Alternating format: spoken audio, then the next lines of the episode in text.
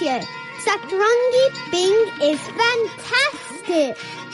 Welcome to Satrangi Ping, London studio. Live show 12.30 to 2.30 p.m. Indian time 5 p.m. Please join us for live talk on plus 44 7 3060737766. This is the Duapa Radio. Stay tuned to Satrangi Bing for more great entertainment. Duapa Radio. जो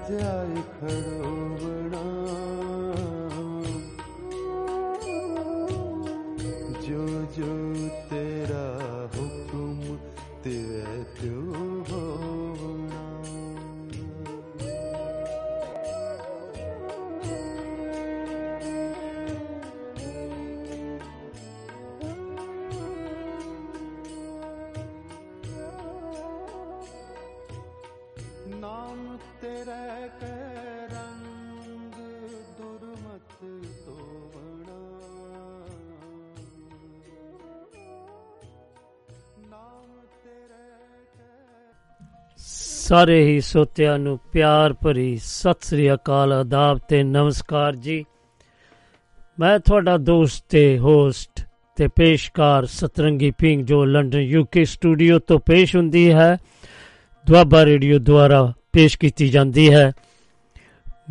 ਮੈਂ ਤੁਹਾਡੇ ਰੂਬਰੂ ਹੋ ਗਿਆ ਹਾਂ।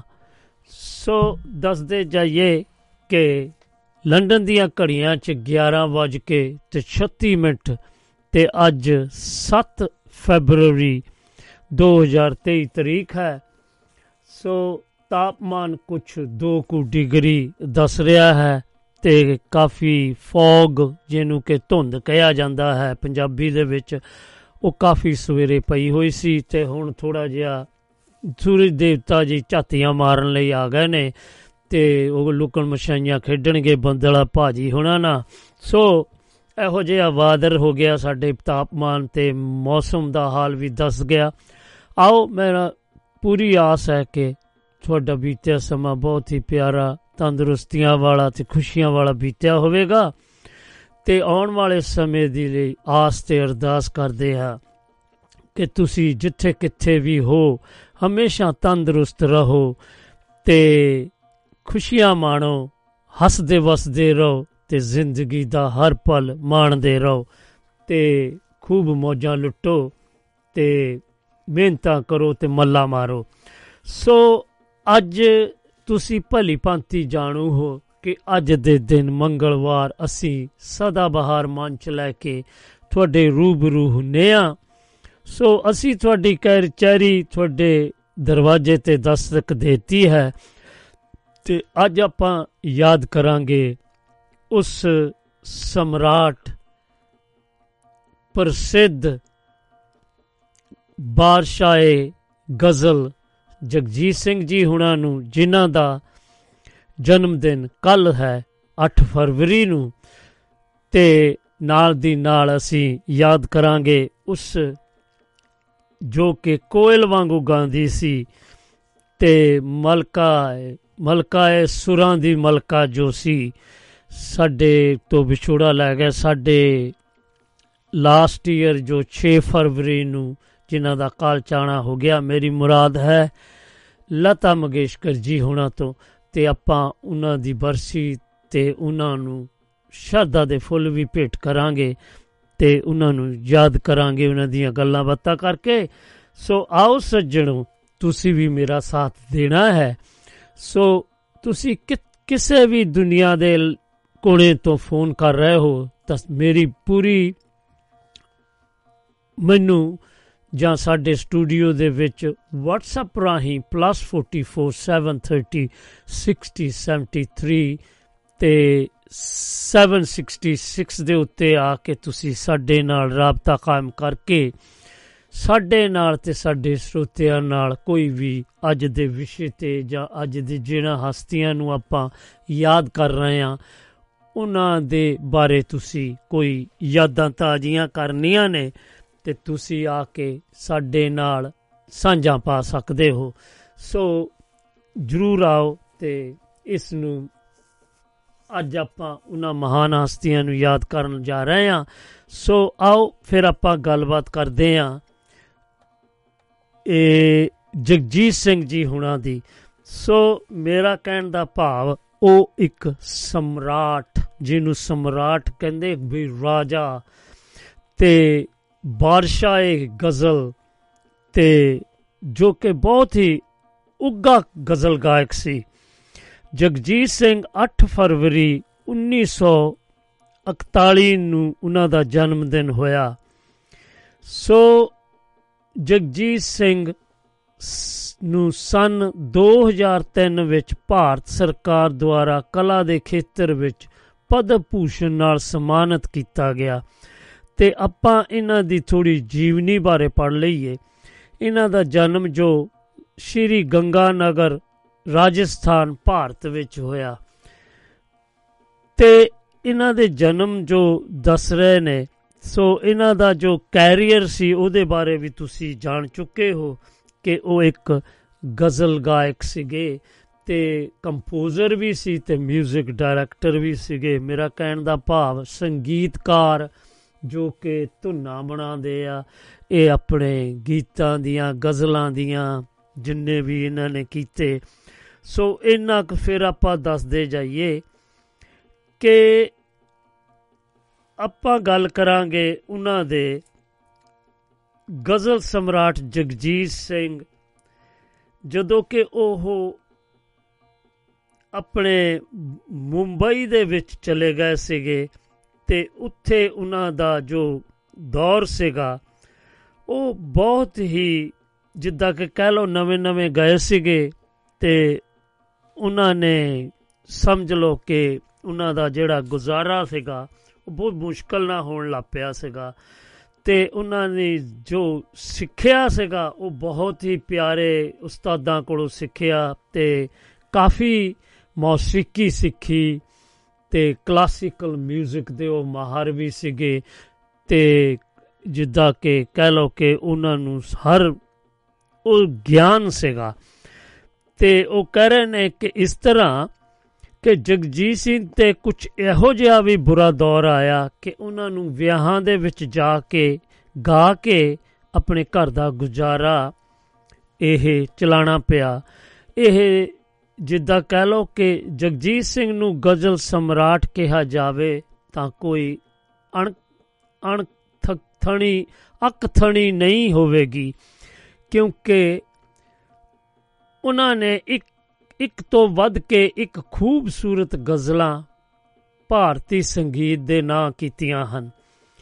ਉਹਨਾਂ ਨੇ ਉਸਤਾਦ ਜਮਾਲ ਖਾਂ ਤੇ ਪੰਡਤ ਸ਼ਗਨ ਲਾਲ ਸ਼ਰਮਾ ਤੋਂ ਸੰਗੀਤ ਦੀ ਸਿੱਖਿਆ ਹਾਸਲ ਕੀਤੀ ਸੀ। ਸ਼ੁਰੂਆਤੀ ਸਿੱਖਿਆ ਤੋਂ ਬਾਅਦ ਉਹ ਜਲੰਧਰ ਵਿੱਚ ਪੜ੍ਹਨ ਲਈ ਆ ਗਏ। ਡੀਏਵੀ ਕਾਲਜ ਤੋਂ ਬੀਏ ਦੀ ਪੜ੍ਹਾਈ ਕਰਨ ਤੋਂ ਬਾਅਦ ਉਹਨਾਂ ਨੇ ਕੁਰੂਕਸ਼ੇਤਰ ਯੂਨੀਵਰਸਿਟੀ ਤੋਂ ਇਤਿਹਾਸ ਵਿੱਚ ਪੋਸਟ ਗ੍ਰੈਜੂਏਸ਼ਨ ਵੀ ਕੀਤੀ। 1965 ਵਿੱਚ ਗਾਇਨ ਬਣ- ਗਾਇਕ ਬਣਨ ਲਈ ਜਗਜੀਤ ਸਿੰਘ ਮੁੰਬਈ ਆ ਗਏ। ਆਪਣੀ ਆਵਾਜ਼ ਨਾਲ ਸਭ ਦੇ ਦਿਲਾਂ ਤੇ ਰਾਜ ਕਰਨ ਵਾਲੇ ਜਗਜੀਤ ਸਿੰਘ ਨੇ 1959 ਵਿੱਚ ਚਿਤਰਾ ਸਿੰਘ ਜੀ ਨਾਲ ਵਿਆਹ, ਪ੍ਰੇਮ ਵਿਆਹ ਕਰਵਾਇਆ। ਅਰਥ, ਪ੍ਰੇਮ, ਗੀਤ, ਲੀਲਾ ਸ਼ਰਫਰੋਸ਼ ਤੁਮ ਬਿਨ ਵੀਰ ਜ਼ਾਰਾ। ਉਹ ਫਿਲਮਾਂ ਹਨ ਜਿਨ੍ਹਾਂ ਨੇ ਉਹਨਾਂ ਨੂੰ ਸਿਨੇਮਾ ਜਗਤ ਵਿੱਚ ਸਿਖਰਾਂ ਤੇ ਪਹੁੰਚਾ ਦਿੱਤਾ। ਜਿਸ ਸਮੇਂ ਜਗਜੀਤ ਸਿੰਘ ਮੁੰਬਈ ਵਿੱਚ ਨਵੇਂ-ਨਵੇਂ ਆਏ ਸਨ, ਉਸ ਸਮੇਂ ਉਹਨਾਂ ਕੋਲ ਰੋਟੀ ਖਾਣ ਲਈ ਵੀ ਪੈਸੇ ਨਹੀਂ ਸਨ ਹੁੰਦੇ। ਪੈਸੇ ਜੁਟਾਉਣ ਲਈ ਉਹ ਵਿਆਹ ਸ਼ਾਦੀਆਂ ਵਿੱਚ ਗਾਉਂਦੇ ਸਨ। ਤੇ ਜਗਜੀਤ ਸਿੰਘ ਦੇ ਇਕਲੌਤੇ ਬੇਟੇ ਵਿਵੇਕ ਸਿੰਘ ਦੀ 1990 ਵਿੱਚ ਇੱਕ ਹਾਦਸੇ ਦੌਰਾਨ ਮੌਤ ਹੋ ਗਈ ਸੀ। ਇਸ ਇਸੇ ਹੀ ਸਦਮੇ ਵਿੱਚੋਂ ਨਿਕਲਣ ਲਈ ਜਗਜੀਤ ਸਿੰਘ ਨੂੰ 6 ਮਹੀਨੇ ਦਾ ਸਮਾਂ ਲੱਗਿਆ ਸੀ। ਪੰਜਾਬੀ, ਬੰਗਾਲੀ, ਗੁਜਰਾਤੀ, ਹਿੰਦੀ ਅਤੇ ਨੇਪਾਲੀ ਵਿੱਚ ਗਾਉਣ ਵਾਲੇ ਜਗਜੀਤ ਸਿੰਘ ਨੂੰ ਪਦਮ ਸ਼੍ਰੀ ਤੇ ਪਦਮ ਵਿਭੂਸ਼ਣ ਨਾਲ ਨਵਾਜਿਆ ਗਿਆ ਸੀ। ਜਗਜੀਤ ਸਿੰਘ ਦੇ ਦੇਹਾਂਤ ਤੋਂ ਬਾਅਦ ਉਹਨਾਂ ਦੀ ਹਮਸਫਰ ਚਿਤਰਾ ਸਿੰਘ ਨੇ ਵੀ ਗਜ਼ਲਾਂ ਸੁਣਨੀਆਂ ਬੰਦ ਕਰ ਦਿੱਤੀਆਂ ਹਨ, ਕਿਉਂਕਿ ਉਹਨਾਂ ਦਾ ਕਹਿਣਾ ਹੈ ਕਿ ਜਦੋਂ ਵੀ ਉਹ ਗਜ਼ਲਾਂ ਸੁਣਦੇ ਹਨ, ਉਹਨਾਂ ਦੀਆਂ ਅੱਖਾਂ ਭਰ ਆਉਂਦੀਆਂ ਹਨ। ਜਗਜੀਤ ਸਿੰਘ ਦੀ ਜ਼ਿੰਦਗੀ ਨਾਲ ਜੁੜੇ ਕੁਝ ਹੋਰ ਕਿੱਸੇ ਜਾਣਨ ਲਈ ਦੇਖੋ। ਸੋ ਲਓ ਜੀ, ਇਹ ਤਾਂ ਇੰਨਾ ਕੁ ਸੀਗਾ। ਕੁਝ ਉਹਨਾਂ ਦੇ ਜੀਵਨ ਬਾਰੇ ਜੋ ਕਿ ਆਪਾਂ ਨੂੰ ਇਹਨਾਂ ਗੱਲਾਂ ਦੇ ਬਾਰੇ ਨਹੀਂ ਸੀ ਪਤਾ, ਸੋ ਆਪਾਂ ਚਾਨਣਾ ਪਾ ਦਿੱਤਾ ਹੈ। ਤੇ ਫਿਰ ਆਪਾਂ ਅਗਲੇ ਪੜਾਅ ਵੱਲ ਵਧਦੇ ਆਂ ਤੇ ਉਹ ਇੰਜ ਦੱਸ ਰਹੇ ਆ ਕਿ ਕਿ ਲਓ ਜੀ, ਆਪਾਂ ਉਹਨਾਂ ਦੇ ਬਾਰੇ ਆਪਾਂ ਫਿਰ ਗਾਂ ਦੱਸਦੇ ਜਾਈਏ।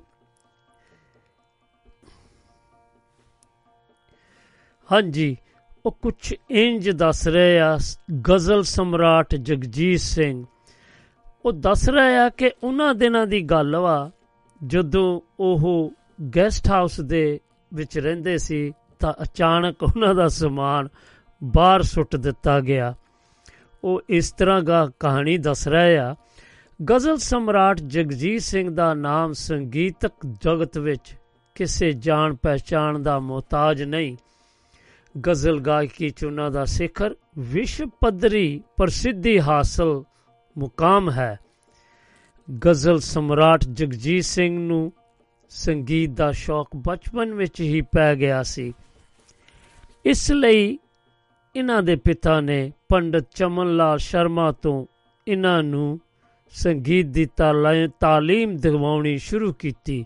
ਫਿਰ ਸ਼ਾਸਤਰੀ ਸੰਗੀਤ ਵੀ ਸਿੱਖਿਆ ਉਹਨਾਂ ਨੇ ਉਸਤਾਦ ਜਮਾਲ ਖਾਨ ਤੋਂ ਹਾਸਲ ਕਰਦਿਆਂ 6 ਸਾਲ ਖਿਆਲ, ਠੁਮਰੀ, ਧਰੂਪਦ ਆਦ ਰਾਗਾਂ ਦੇ ਰਿਆਜ਼ ਕੀਤਾ। ਜਗਜੀਤ ਸਿੰਘ ਹਾਰਮੋਨੀਅਮ ਤਾਨਪੁਰਾ ਤੇ ਪਿਆਨੋ ਦੇ ਚੰਗੀ ਪਕੜ ਰੱਖਦੇ ਸਨ। ਇਹਨਾਂ ਨੇ ਜਲੰਧਰ ਦੇ ਡੀਏਵੀ ਕਾਲਜ ਤੋਂ ਗ੍ਰੈਜੂਏਸ਼ਨ ਦੀ ਡਿਗਰੀ ਤੇ ਕੁਰੂਕਸ਼ੇਤਰ ਯੂਨੀਵਰਸਿਟੀ ਤੋਂ ਇਤਿਹਾਸ ਦੀ ਐਮਏ ਦੀ ਡਿਗਰੀ ਕੀਤੀ।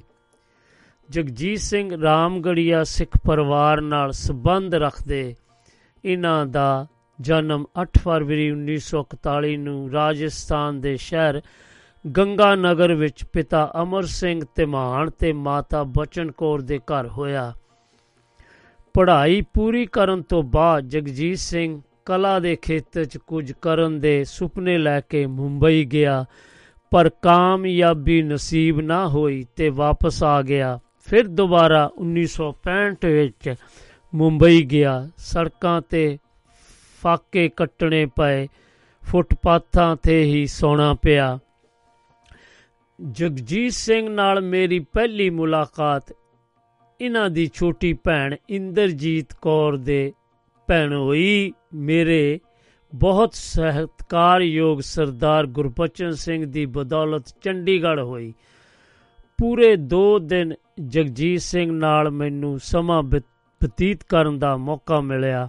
ਇੱਕ ਵਾਰ ਜਗਜੀਤ ਸਿੰਘ ਨੇ ਹੱਸਦਿਆਂ ਹੋਇਆ ਮੈਨੂੰ ਦੱਸਿਆ ਮੁੰਬਈ ਦੇ ਦਾਦਰ ਦੇ ਇਲਾਕੇ ਨੇੜੇ ਇੱਕ ਗੈਸਟ ਹਾਊਸ ਵਿੱਚ ਰਹਿ ਰਿਹਾ ਸੀ। ਰਾਤ ਨੂੰ ਸੰਗੀਤ ਰਿਆਜ਼ ਕਰਦਾ ਹੁੰਦਾ ਸੀ। ਇੱਕ ਦਿਨ ਬਾਹਰੋਂ ਰੋਟੀ ਖਾ ਕੇ ਵਾਪਸ ਆਇਆ ਤਾਂ ਗੈਸਟ ਹਾਊਸ ਦੇ ਪ੍ਰਬੰਧਕ ਨੇ ਮੇਰੇ ਸਮਾਨ, ਮੇਰਾ ਸਮਾਨ ਬਾਹਰ ਕੱਢ ਕੇ ਰੱਖਿਆ ਹੋਇਆ ਸੀ। ਮੇਰੇ ਪੁੱਛਣ ਤੇ ਪ੍ਰਬੰਧਕ ਨੇ ਦੱਸਿਆ ਕਿ ਉਹ ਪੜੋਸ ਵਾਲਿਆਂ ਨੂੰ ਤੁਹਾਡੇ ਗਾਉਣ ਕਰਕੇ ਰਾਤ ਨੂੰ ਬਹੁਤ ਦਿੱਕਤ ਆਉਂਦੀ ਹੈ। ਸੋ ਇਸ ਕਰਕੇ ਉਹਨਾਂ ਦਾ ਜੋ ਸਮਾਨ ਸੀ, ਉਸ ਬਾਹਰ ਸੁੱਟ- ਰੱਖ ਦਿੱਤਾ ਗਿਆ ਸੀ ਤੇ ਤੁਸੀਂ ਇਸ ਦਾ ਭਾਵ ਕਿ ਤੁਸੀਂ ਇੱਥੋਂ ਜਾਓ। ਜਗਜੀਤ ਸਿੰਘ ਨੇ ਮੇਰੇ ਚਿਹਰੇ ਵੱਲ ਬਹੁਤ ਹੀ ਧਿਆਨ ਨਾਲ ਦੇਖਦੇ ਹੋਏ ਕਿਹਾ, ਮੰਗਤ, ਤੂੰ ਲਿਖਿਆ ਕਰ, ਤੇਰੇ ਵਿੱਚ ਇੱਕ ਖਾਸ ਕਿਸਮ ਦਾ ਹੁਨਰ ਹੈ। ਮੈਨੂੰ ਆਪਣਾ ਫੋਨ ਨੰਬਰ ਦਿੱਤਾ। ਮੈਂ ਉਸ ਸਮੇਂ ਮਹਾਰਾਸ਼ਟਰ ਨਾਗਪੁਰ ਯੂਨੀਵਰਸਿਟੀ ਵਿੱਚ ਡਿਗਰੀ ਕਰ ਰਿਹਾ ਸੀ। ਫੋਨ ਤੇ ਕਾਫੀ ਵਾਰ ਜਗਜੀਤ ਸਿੰਘ ਹੁਰਾਂ ਨਾਲ ਮੇਰੀ ਮੁਲਾ- ਗੱਲਬਾਤ ਹੁੰਦੀ ਰਹਿੰਦੀ ਸੀ। ਮੇਰੇ ਨਾਲ ਡਿਗਰੀ ਕਾਲਜ ਵਿੱਚ ਮੇਰੇ ਗਰੁੱਪ ਦੇ ਕਈ ਮੁੰਡੇ ਮੁੰਬਈ ਤੋਂ ਸਨ। ਮੈਨੂੰ ਉਹਨਾਂ ਨਾਲ ਅਕਸਰ ਮੁੰਬਈ ਜਾਣ ਦਾ ਮੌਕਾ ਮਿਲਦਾ ਰਹਿੰਦਾ ਸੀ। ਹਰ ਵਾਰ ਮੈਂ ਜਗਜੀਤ ਸਿੰਘ ਦੇ ਘਰ ਉਹਨਾਂ ਨੂੰ ਮਿਲਣ ਜਾਂਦਾ ਹੁੰਦਾ ਸੀ। ਬਹੁਤ ਹੀ ਸਾਦਾ ਤਬੀਅਤ ਦੇ ਮਾਲਕ ਸਨ। ਮੇਰੀ ਇਹਨਾਂ ਨਾਲ ਬਹੁਤ ਵਾਰੀ ਮੁਲਾਕਾਤ ਦਾ ਸਬਬ ਬਣਿਆ। ਬਹੁਤ ਸਾਰੇ ਲਾਈਵ ਪ੍ਰੋਗਰਾਮ ਮੈਂ ਦੇਖੇ। ਉਹਨਾਂ ਦੇ ਸੰਪਰਕ ਵਿੱਚ ਮੈਂ ਲੰਮਾ ਸਮਾਂ ਰਿਹਾ। ਉਹ ਮੈਨੂੰ ਅਕਸਰ ਕਿਹਾ ਕਰਦੇ ਸਨ, ਮੰਗਤ, ਤੇਰੀ ਸ਼ਾਇਰੀ ਬਹੁਤ ਹੀ ਖੂਬਸੂਰਤ ਦਿਲ ਨੂੰ ਛੂ ਲੈਣ ਵਾਲੀ ਹੁੰਦੀ ਹੈ। ਤੂੰ ਕੋਸ਼ਿਸ਼ ਕਰ ਗਜ਼ਲ ਲਿਖਣ ਦੀ। ਮੈਂ ਤੇਰੀ ਲਿਖੀ ਗਜ਼ਲ ਗਾਵਾਂਗਾ। ਇੱਕ ਪ੍ਰੋਗਰਾਮ ਦਾ ਜ਼ਿਕਰ ਕਰਨਾ ਜ਼ਰੂਰੀ ਸਮਝਦਾ ਹਾਂ। ਇੱਕ ਵਾਰ ਮੈਂ ਜਗਜੀਤ ਸਿੰਘ ਨਾਲ, ਇਹਨਾਂ ਦੇ ਇੱਕ ਪ੍ਰੋਗਰਾਮ ਵਿੱਚ ਨਾਲ ਸੀ। ਪ੍ਰੋਗਰਾਮ ਖਤਮ ਹੋਣ ਤੋਂ ਬਾਅਦ ਜਦੋਂ ਅਸੀਂ ਬਾਹਰ ਆ ਰਹੇ ਸੀ ਤਾਂ ਇੱਕ ਲੜਕੀ ਇਹਨਾਂ ਦੀ ਬਹੁਤ ਵੱਡੀ ਪ੍ਰਸ਼ੰਸਕ ਸੀ। ਸ਼ਾਇਦ ਬਹੁਤ ਹੀ ਦੂਰੋਂ ਇਹਨਾਂ ਨੂੰ ਮਿਲਣ ਆਈ ਹੋਈ ਸੀ। ਪਰ ਪ੍ਰੋਗਰਾਮ ਪ੍ਰਬੰਧਕਾਂ ਨੇ ਉਸ ਨੂੰ ਅੱਗੇ ਨਹੀਂ ਆਉਣ ਦਿੱਤਾ। ਉਹ ਕੁੜੀ ਕਿਸੇ ਤਰ੍ਹਾਂ ਭੀੜ ਨੂੰ ਚੀਰਦੀ ਹੋਈ ਮੇਰੇ ਕੋਲ ਪਹੁੰਚੀ ਤੇ ਬੜੀ ਹੀ ਨਿਮਰਤਾ ਨਾਲ ਕਿਹਾ, ਵੀਰ ਜੀ, ਮੈਂ ਜਗਜੀਤ ਸਿੰਘ ਸਰ ਦੀ ਬਹੁਤ ਵੱਡੀ ਪ੍ਰਸ਼ੰਸਕ ਹਾਂ। ਉਹਨਾਂ ਨਾਲ ਇੱਕ ਯਾਦਗਾਰੀ ਫੋਟੋ ਕਰਵਾਉਣੀ ਚਾਹੁੰਦੀ ਹਾਂ। ਫਿਰ ਕਿਤੇ ਸ਼ਾਇਦ ਮੈਨੂੰ ਜ਼ਿੰਦਗੀ ਵਿੱਚ ਇਹਨਾਂ ਨੂੰ ਮਿਲਣ ਦਾ ਦੁਬਾਰਾ ਮੌਕਾ ਮਿਲੇ ਜਾਂ ਨਾ ਮਿਲੇ। ਮੈਂ ਉਸ ਦੇ ਚਿਹਰੇ ਵੱਲ ਬਹੁਤ ਧਿਆਨ ਨਾਲ ਦੇਖਿਆ। ਉਸ ਦੀਆਂ ਅੱਖਾਂ ਵਿੱਚ ਬਹੁਤ ਵੱਡੀ ਆਸ ਸੀ। ਮੈਂ ਜਗਜੀਤ ਸਿੰਘ ਨੂੰ ਉਸੇ ਸਮੇਂ ਹੀ ਕਿਹਾ, ਬਾਈ ਜੀ, ਇਹ ਕੁੜੀ ਤੁਹਾਡੇ, ਤੁਹਾਡੀ ਬਹੁਤ ਵੱਡੀ ਪ੍ਰਸ਼ੰਸਕ ਹੈ ਅਤੇ ਬਹੁਤ ਦੂਰ ਤੋਂ ਤੁਹਾਨੂੰ ਮਿਲਣ ਆਈ ਹੈ। ਤੁਹਾਡੇ ਨਾਲ ਇੱਕ ਫੋਟੋ ਕਰਵਾਉਣੀ ਚਾਹੁੰਦੀ ਹੈ। ਤੁਸੀਂ ਇੱਕ ਫੋਟੋ ਕਰਵਾ ਲਓ। ਜਗਜੀਤ ਸਿੰਘ ਨੇ ਹੱਸ ਕੇ ਕਿਹਾ, ਇੱਕ ਕੀ ਚਾਹੇ ਚਾਰ ਫੋਟੋ ਕਰਵਾ ਕਰਵਾ ਲਏ ਜਾਂਦੇ। ਵਕਤ ਉਸ ਕੁੜੀ ਦੀਆਂ ਅੱਖਾਂ ਵਿੱਚ ਹੰਝੂ ਸਨ, ਜੋ ਮੇਰਾ ਸ਼ੁਕਰਾਨਾ ਕਰ ਰਹੇ ਸਨ। ਸੋ ਕਹਿਣ ਦਾ ਭਾਵ ਉਹ ਬਹੁਤ ਖੁਸ਼ ਹੋਈ, ਕਿਉਂਕਿ ਇਹਨਾਂ ਨੇ ਇੱਕ ਨਹੀਂ, ਕਹਿੰਦੇ ਚਾਰ ਫੋਟੋਆਂ ਖਿੱਚੋ। ਸੋ ਇਹਨਾਂ ਨੇ ਦੱਸਿਆ ਕਿ ਸੰਘਰਸ਼ ਦੌਰਾਨ ਮੇਰੀ ਮੁਲਾਕਾਤ ਮੇਰੇ ਇੱਕ ਬਹੁਤ ਮਿਹਰਬਾਨ ਮਿੱਤਰ ਮਹਿੰਦਰਜੀਤ ਸਿੰਘ, ਜੋ ਸੰਗੀਤ ਦੀ ਬਹੁਤ ਵੱਡੀ ਹਸਤੀ ਹਨ। ਜਿਨ੍ਹਾਂ ਤੋਂ ਮੈਂ ਕਲਾਸੀਕਲ ਸੰਗੀਤ ਸਿੱਖਿਆ ਸੀ, ਉਹਨਾਂ ਨੇ ਮੈਨੂੰ ਇੱਕ ਵਾਰ ਸਲਾਹ ਦਿੱਤੀ ਕਿ ਜ਼ਿੰਦਗੀ ਦੀ ਆਜੀਵਿਕਾ ਨੂੰ ਅੱਗੇ ਤੋਰਨ ਸੰਗੀਤ ਦੀਆਂ ਟਿਊਸ਼ਨਾਂ ਦਿਆ ਕਰ। ਮੇਰੀ ਮੁਲਾਕਾਤ ਚਿੱਤਰਾ ਦੱਤਾ, ਜੋ ਮਹਿੰਦਰਜੀਤ ਸਿੰਘ ਜੀ ਦੀ ਵਿਦਿਆਰਥਣ ਸੀ। ਜੋ ਜਗਜੀਤ ਸਿੰਘ ਦੇ ਨਾਲ ਵਿਆਹ ਤੋਂ ਬਾਅਦ ਚਿਤਰਾ ਸਿੰਘ ਬਣ ਗਈ, ਉਹਨਾਂ ਦੀ ਬਦੌਲਤ ਹੋਈ। ਮੈਂ ਚਿਤਰਾ ਸਿੰਘ ਨੂੰ ਉਸ ਦੇ ਘਰ ਜਾ ਕੇ ਸੰਗੀਤ ਦੀ ਸਿੱਖਿਆ ਦੇਣ ਲੱਗਿਆ ਸਭ ਤੋਂ ਪਹਿਲਾਂ ਜਗਜੀਤ ਸਿੰਘ ਨੂੰ ਫਿਲਮ ਵਿੱਚ ਗਾਉਣ ਦਾ ਮੌਕਾ ਮਹਿੰਦਰਜੀਤ ਸਿੰਘ ਨੇ ਦਿੱਤਾ।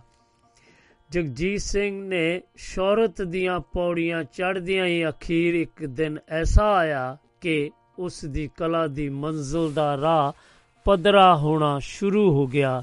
ਇਸੇ ਸਾਲ ਹੀ ਐਚ ਐਮ ਵੀ ਕੰਪਨੀ ਨੇ ਇੱਕ ਐਲ ਪੀ ਰਿਕਾਰਡ ਕੀਤਾ।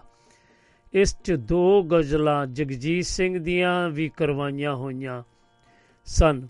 ਉਹਨਾਂ ਦਿਨਾਂ ਵਿੱਚ ਗਾਇਕੀ ਖੇਤਰ ਵਿੱਚ ਮੁਹੰਮਦ ਰਫੀ, ਤਲਤ ਮਹਿਮੂਦ, ਕਿਸ਼ੋਰ ਕੁਮਾਰ, ਮੰਨਾ ਡੇ ਨੂਰ ਜਹਾਂ ਮਲਖਾ ਪੁਖਰਾਜ, ਬੇਗਮ ਅਖਤਰ, ਕੁੰਦਨ ਲਾਲ ਸਹਿਗਲ ਆਦ ਚੋਟੀ ਦੇ ਫਨਕਾਰ ਸਨ।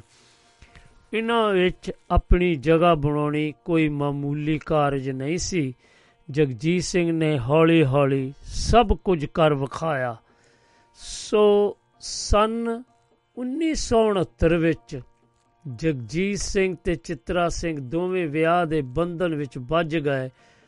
ਦੋਵੇਂ ਮਿਲ ਕੇ ਗਾਇਕੀ ਦੇ ਖੇਤਰ ਵਿੱਚ ਕਾਮਯਾਬੀ ਦੀਆਂ ਮੰਜ਼ਲਾਂ ਸਰ ਕਰਨ ਲੱਗ ਪਏ। ਇਸ ਜੋੜੇ ਨੇ ਕਈ ਭਾਸ਼ਾਵਾਂ ਵਿੱਚ ਗੀਤ ਗਾਏ। ਜਗਜੀਤ ਸਿੰਘ ਤੇ ਚਿਤਰਾ ਸਿੰਘ ਦੇ ਘਰ ਇੱਕ ਪੁੱਤਰ ਹੋਇਆ, ਜਿਸ ਦਾ ਨਾਂ ਉਹਨਾਂ ਪਿਆਰ ਨਾਲ ਵਿਵੇਕ ਰੱਖਿਆ। ਉਹਨਾਂ ਦੇ ਉਸ ਵੇਲੇ ਦੁੱਖਾਂ ਦਾ ਪਹਾੜ ਟੁੱਟ ਪਿਆ ਜਦੋਂ 1990 ਚ ਉਹਨਾਂ ਦੇ ਇਸ ਇਕਲੌਤੇ ਪੁੱਤਰ ਵਿਵੇਕ ਦੀ ਇੱਕ ਕਾਰ ਐਕਸੀਡੈਂਟ ਵਿੱਚ ਮੌਤ ਹੋ ਗਈ। ਜਵਾਨ ਪੁੱਤਰ ਦੀ ਮੌਤ ਨੇ ਦੋਵਾਂ ਨੂੰ ਝੰਜੋੜ ਕੇ ਰੱਖ ਦਿੱਤਾ। ਚਿਤਰਾ ਸਿੰਘ ਤਾਂ ਇਸ ਸਦਮੇ ਵਿੱਚੋਂ ਬਾਹਰ ਨਾ ਆ ਸਕੀ, ਪਰ ਜਗਜੀਤ ਸਿੰਘ ਨੇ ਖੁਦ ਨੂੰ ਸੰਭਾਲ ਲਿਆ ਤੇ ਗਜ਼ਲ ਗਾਇਕੀ ਦੇ ਖੇਤਰ ਵਿੱਚ ਨਵੀਆਂ ਪੈੜਾਂ ਪਾਣੀਆਂ ਸ਼ੁਰੂ ਕਰ ਦਿੱਤੀਆਂ। ਜਗਜੀਤ ਸਿੰਘ ਪੰਜਾਬੀ ਉਰਦੂ, ਗੁਜਰਾਤੀ ਤੇ ਨੇਪਾਲੀ ਭਾਸ਼ਾ ਚੰਗੀ ਤਰ੍ਹਾਂ ਬੋਲਣੀ ਜਾਣਦੇ ਸਨ। ਪੰਜਾਬੀ ਹੋਣ ਦੇ ਨਾਤੇ ਵੀ ਜਗਜੀਤ ਸਿੰਘ ਨੂੰ ਪਲੇਬੈਕ ਸਿੰਗਰ ਦੇ ਤੌਰ ਤੇ ਪਹਿਲੀ ਬ੍ਰੇਕ ਗੁਜਰਾਤੀ ਫਿਲਮ ਧਰਤੀ ਕਾ ਛੋਰੂ ਚ ਮਿਲੀ। ਦੂਜੀ ਵੀ ਗੁਜਰਾਤੀ ਫਿਲਮ ਬਾਹਰੁਚੀ ਸੀ।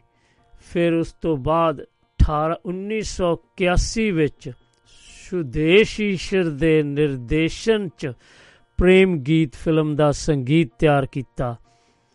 ਜਗਜੀਤ ਸਿੰਘ ਦੀਆਂ ਕੋਈ 50 ਤੋਂ ਵੀ ਵੱਧ ਐਲਬਮਾਂ ਰਿਲੀਜ਼ ਹੋਈਆਂ, ਜਿਨ੍ਹਾਂ 'ਚ ਬਿਹਾਈਂਡ ਟਾਈਮ ਸਿਲਸਿਲੇ ਸੋਜ਼ ਜੀਵਨ ਕਿਆ ਹੈ, ਤੁਮ ਤੋ ਨਹੀਂ, ਜਜ਼ਬਾਤ, ਇੰਤਹਾ, ਆਇਨਾ, ਕਹਿਕਸ਼ਾਂ ਸਜਦਾ ਆਦ ਸ਼ਾਮਲ ਹਨ। ਸੰਵੇਦਨ ਤੇ ਨਈ ਦਿਸ਼ਾ ਐਲਬਮ ਚ, ਸੰਵੇਦਨਾ ਤੇ ਨਈ ਦਿਸ਼ਾ ਐਲਬਮਸ ਚ, ਜਗਜੀਤ ਸਿੰਘ ਨੇ ਭਾਰਤ ਦੇ ਪ੍ਰਧਾਨ ਮੰਤਰੀ ਮਰਹੂਮ ਅਟਲ ਬਿਹਾਰੀ ਵਾਜਪਾਈ ਦੇ ਲਿਖੇ ਗੀਤਾਂ ਨੂੰ ਆਵਾਜ਼ ਦਿੱਤੀ ਸੀ। ਇਹਨਾਂ ਗੀਤਾਂ ਦਾ ਸੰਗੀਤ ਵੀ ਖੁਦ ਜਗਜੀਤ ਸਿੰਘ ਜੀ ਨੇ ਤਿਆਰ ਕੀਤਾ ਸੀ।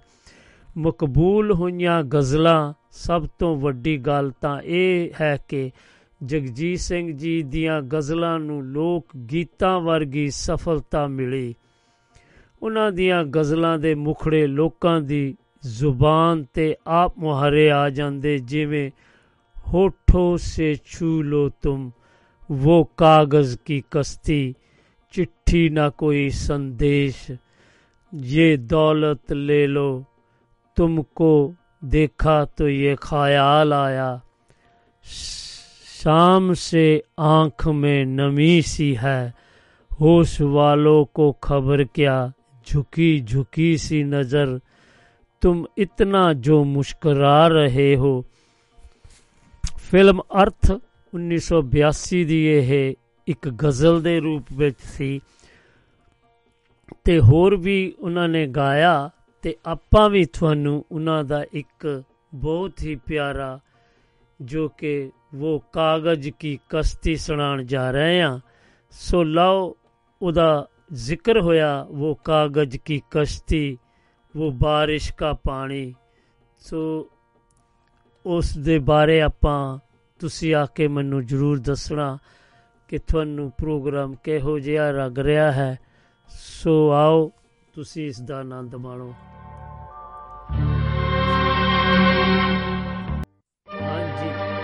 ਇਹ ਹੁਣ ਤੁਸੀਂ ਗਜ਼ਲ ਸੁਣੀ ਉਹ ਕਾਗਜ਼ ਕੀ ਕਸ਼ਤੀ ਉਹ ਬਾਰਿਸ਼ ਕਾ ਪਾਣੀ। ਸੋ ਬਹੁਤ ਹੀ ਮਕਬੂਲ ਉਹਨਾਂ ਦੀ ਇਹ ਗਜ਼ਲ ਹੋਈ ਸੀ। ਤੇ ਦੱਸਦੇ ਜਾਈਏ ਕਿ ਇਹ ਹਾਂ, ਤਕਰੀਬਨ ਤਕਰੀਬਨ ਹਰ ਕਨਸਰਟ ਦੇ ਵਿੱਚ ਹਰ ਸਮਾਗਮ ਦੇ ਵਿੱਚ ਇਹ ਸੁਣੀ ਜਾਂਦੀ ਸੀ। ਤੇ ਉਸ ਤੋਂ ਬਾਅਦ ਉਹ ਮਾਂ ਤੁਝੇ ਸਲਾਮ ਫਿਲਮ ਖਲਨਾਇਕ 1993 ਵਿੱਚ। ਤੇ ਚਿੱਠੀ ਨਾ ਕੋਈ ਸੰਦੇਸ਼। ਤੇ ਆਪਾਂ ਦੱਸਦੇ ਜਾਈਏ ਕਿ ਸਾਡੇ ਨਾਲ ਸਾਡੇ ਮਾਣਯੋਗ ਜਗਵੰਤ ਖੇੜਾ ਜੀ ਡਰਮ ਯੂਐਸਏ ਦੀ ਧਰਤੀ ਤੋਂ ਆ ਜੁੜੇ ਨੇ। ਜੀ ਆਇਆਂ ਨੂੰ ਜਗਵੰਤ ਖੇੜਾ ਜੀ ਸਤਿ ਸ੍ਰੀ ਅਕਾਲ ਜੀ। ਰਾਓ ਸਾਹਿਬ ਸਤਿ ਸ੍ਰੀ ਅਕਾਲ ਜੀ। ਸਤਿ ਸ੍ਰੀ ਅਕਾਲ ਕੀ ਹਾਲ ਚਾਲ ਆ? ਠੀਕ ਠਾਕ ਹੋ? ਠੀਕ ਹੈ ਵਧੀਆ ਜੀ ਅੱਜ ਜਗਜੀਤ ਸਿੰਘ ਜੀ ਨੂੰ ਯਾਦ ਕਰ ਰਹੇ ਜੀ ਹਾਂਜੀ ਕਿਉਂਕਿ ਕੱਲ ਨੂੰ ਉਹਨਾਂ ਦਾ ਜਨਮ ਦਿਨ ਆ ਤੇ ਆਪਾਂ। ਲਤਾ ਮੰਗੇਸ਼ਕਰ ਜੀ ਉਹਨਾਂ ਨੂੰ ਵੀ ਯਾਦ ਕਰ ਰਹੇ ਕੱਲ ਸੀ ਉਹਨਾਂ ਦੀ ਬਰਸੀ ਪਹਿਲੀ ਬਰਸੀ ਸੀ ਸੋ ਮੈਂ। ਇੱਕ ਮੈਂ ਮਾਫੀ ਮੰਗਦਾ ਤੁਹਾਡੇ ਕੋ ਕਿਉਂਕਿ ਕੱਲ ਜਿਹੜਾ ਤੁਹਾਡਾ ਸੁਨੇਹਾ ਤੁਸੀਂ ਮੈਨੂੰ ਦਿੱਤਾ ਇਹ ਬਾ ਉਹ ਤਕਰੀਬਨ ਤਕਰੀਬਨ ਪ੍ਰੋਗਰਾਮ ਮਿਸ ਹੋਏ ਤੇ ਮਿਲਿਆ ਮੈਨੂੰ ਉਹ ਮੈਂ ਸੌਰੀ ਆ ਕਿ ਪੜ ਨਹੀਂ ਸਕਿਆ। ਤੇ ਤੁਹਾਡਾ ਦਿਲ ਦੀਆਂ ਗਰਾਈਆਂ ਤੋਂ ਮੈਂ ਬਹੁਤ-ਬਹੁਤ ਧੰਨਵਾਦ ਕਰਦਾ ਜਿਹੜਾ ਕਿ ਤੁਸੀਂ ਸਾਨੂੰ ਹੌਸਲਾ ਦਿੰਨੇ ਆ ਤੇ ਤੁਸੀਂ ਲਿਖਿਆ ਸੀ ਕਿ ਰਾਓ ਸਾਹਿਬ ਸਤਿ ਸ੍ਰੀ ਅਕਾਲ ਸਾਰੇ ਹੀ ਪਿਆਰ ਭਰੇ ਸਰੋਤਿਆਂ ਨੂੰ ਤੇ ਤੁਹਾਨੂੰ ਵੀ ਤੇ ਹਾਂਜੀ। ਬਾਕੀ ਜੋ ਤੁਸੀਂ ਲਿਖਿਆ ਦੱਸਿਆ ਕਿ ਮੇਰਾ ਜੋ ਅਸੀਂ ਕੱਲ ਪ੍ਰੋਗਰਾਮ ਕਰ ਰਹੇ ਸੀਗੇ ਸੰਗੀਤ ਬਾਰੇ ਉਹ ਤੁਸੀਂ ਬਹੁਤ ਹੀ ਸੁਚੱਜੇ ਢੰਗ ਨਾਲ ਸੁਣਿਆ ਤੇ ਮੈਂ ਵੀ ਮੇਰੀ ਵੀ ਪ੍ਰਸ਼ੰਸਾ ਕੀਤੀ। ਮੈਂ ਵੀ ਤੁਹਾਡਾ। ਬਹੁਤ ਬਹੁਤ ਧੰਨਵਾਦ ਕਰਦਾ ਆ ਤੇ ਇਹੋ ਜਿਹੇ ਸਾਨੂੰ ਜਦੋਂ ਫੀਡਬੈਕ ਆਉਂਦੇ ਆ ਤੇ ਸਾਡਾ ਵੀ ਹੌਸਲਾ ਵੱਧ ਜਾਂਦਾ ਆ। ਤੁਹਾਡਾ ਬਹੁਤ ਬਹੁਤ। ਧੰਨਵਾਦ ਜੀ। ਤੇ ਭਾਜੀ ਹਾਂਜੀ। ਜਗਜੀਤ ਸਿੰਘ ਜੀ ਦੇ ਨਾਲ ਨਾ ਜਦ ਤੱਕ ਚਿਤਰਾ ਸਿੰਘ ਨੂੰ ਵੀ ਯਾਦ ਨਹੀਂ ਕੀਤਾ ਜਾਵੇ ਨਾ ਤਾਂ ਉਹ ਮਤਲਬ ਸੰਪੂਰਨ ਨਹੀਂ ਹੁੰਦਾ ਕਿ ਸਾਡਾ ਕਹਿਣਾ ਜੀ। ਉਹ ਕਿਉਂਕਿ ਉਹਨਾਂ ਦੇ ਪਾਠ ਵਾ ਨਾ ਉਹ ਵੀ ਉਹਨਾਂ ਦੀ ਪਤਨੀ ਆ ਉਹਨਾਂ ਦੇ ਉਹ ਜਿੱਦਾਂ ਕਹਿ ਲੋ ਕਿ ਉਹ ਜੋੜੀ ਹੈ ਇੱਕ ਮਕਬੂਲ ਹੋਈ ਸੀਗੀ ਕਿਉਂਕਿ ਉਹਨਾਂ ਨੇ ਗਜ਼ਲ ਦੀ ਦੁਨੀਆ ਦੇ ਵਿੱਚ ਜੋ ਦਹਿਲਕਾ ਮਚਾਇਆ ਜੋ ਉਹਨਾਂ ਦਾ ਅੰਦਾਜ਼ ਸੀਗਾ ਉਹਨਾਂ ਨੇ ਦੱਸਿਆ ਉਹਨਾਂ ਨੇ ਇਹ ਇਹ ਇਹ ਦੱਸ ਦਿੱਤਾ ਸੀਗਾ ਕਿ ਗਜ਼ਲ ਨੂੰ ਬਹੁਤ ਸੌਖਾ ਵੀ ਗਾਇਆ ਜਾ ਸਕਦਾ ਹੈ। ਹਾਂਜੀ। ਕਹਿੰਦੇ ਤਾਂ ਹੀ ਤਾਂ ਨਾ ਕਹਿੰਦੇ ਜੀ ਦਿਲਾਂ ਤੇ ਰਾਜ ਕਰਦੀ ਸੀ ਚਿਤਰਾ ਜਗਜੀਤ ਸਿੰਘ ਦੀ ਜੋੜੀ। ਹਾਂਜੀ। ਚੜ ਚੜਾ ਕੇ ਬੁਲੰਦੀਆਂ ਤੇ ਦੇ ਕੇ ਅਥਾ ਸ਼ੋਹਰਤ ਲਾ ਲਈਏ ਪੌੜੀ। ਵਾਹ ਵਾਹ। ਦਿਲਾਂ ਤੇ ਰਾਜ ਕਰਦੀ ਸੀ ਚਿਤਰਾ ਜਗਜੀਤ ਸਿੰਘ ਦੀ ਜੋੜੀ। ਹਾਂਜੀ ਹਾਂਜੀ।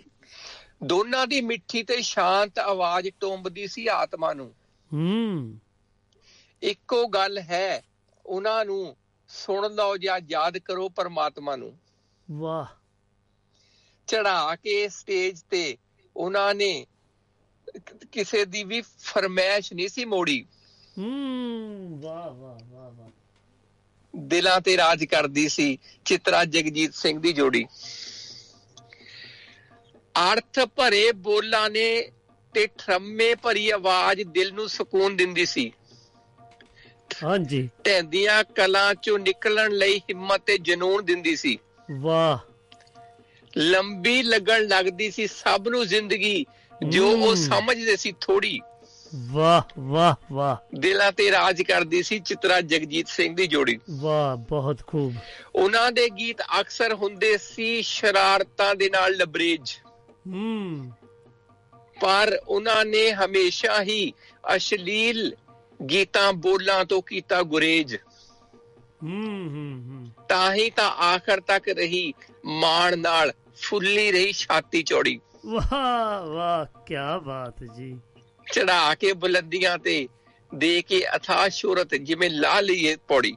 ਹੂੰ ਬਹੁਤ ਪਿਆਰਾ। ਰਹਿੰਦੀ ਦੁਨੀਆ ਤੱਕ ਉਹਨਾਂ ਦੇ ਮਿੱਠੇ ਮਿੱਠੇ ਗੀਤ ਅਮਰ ਰਹਿਣਗੇ। ਵਾਹ। ਸਕੂਨ ਜਨੂਨ ਮਜਬੂਨ ਬਣ ਕੇ ਸਾਡੀਆਂ ਰਗਾਂ ਵਿੱਚ ਬਹਿਣਗੇ। ਹੂੰ ਹੂੰ। ਭਾਜੀ ਬਸ ਲਾਸਟ ਲਾਈਨ ਹੈ। ਹਾਂਜੀ। ਇੱਕ ਵੀ ਯਾਦ ਨਹੀਂ ਰਹਿਣ ਦੇਣਗੇ ਜ਼ਿੰਦਗੀ ਦੇ ਦੁੱਖ ਵਾਲੀ ਤੇ ਕੌੜੀ। ਵਾਹ।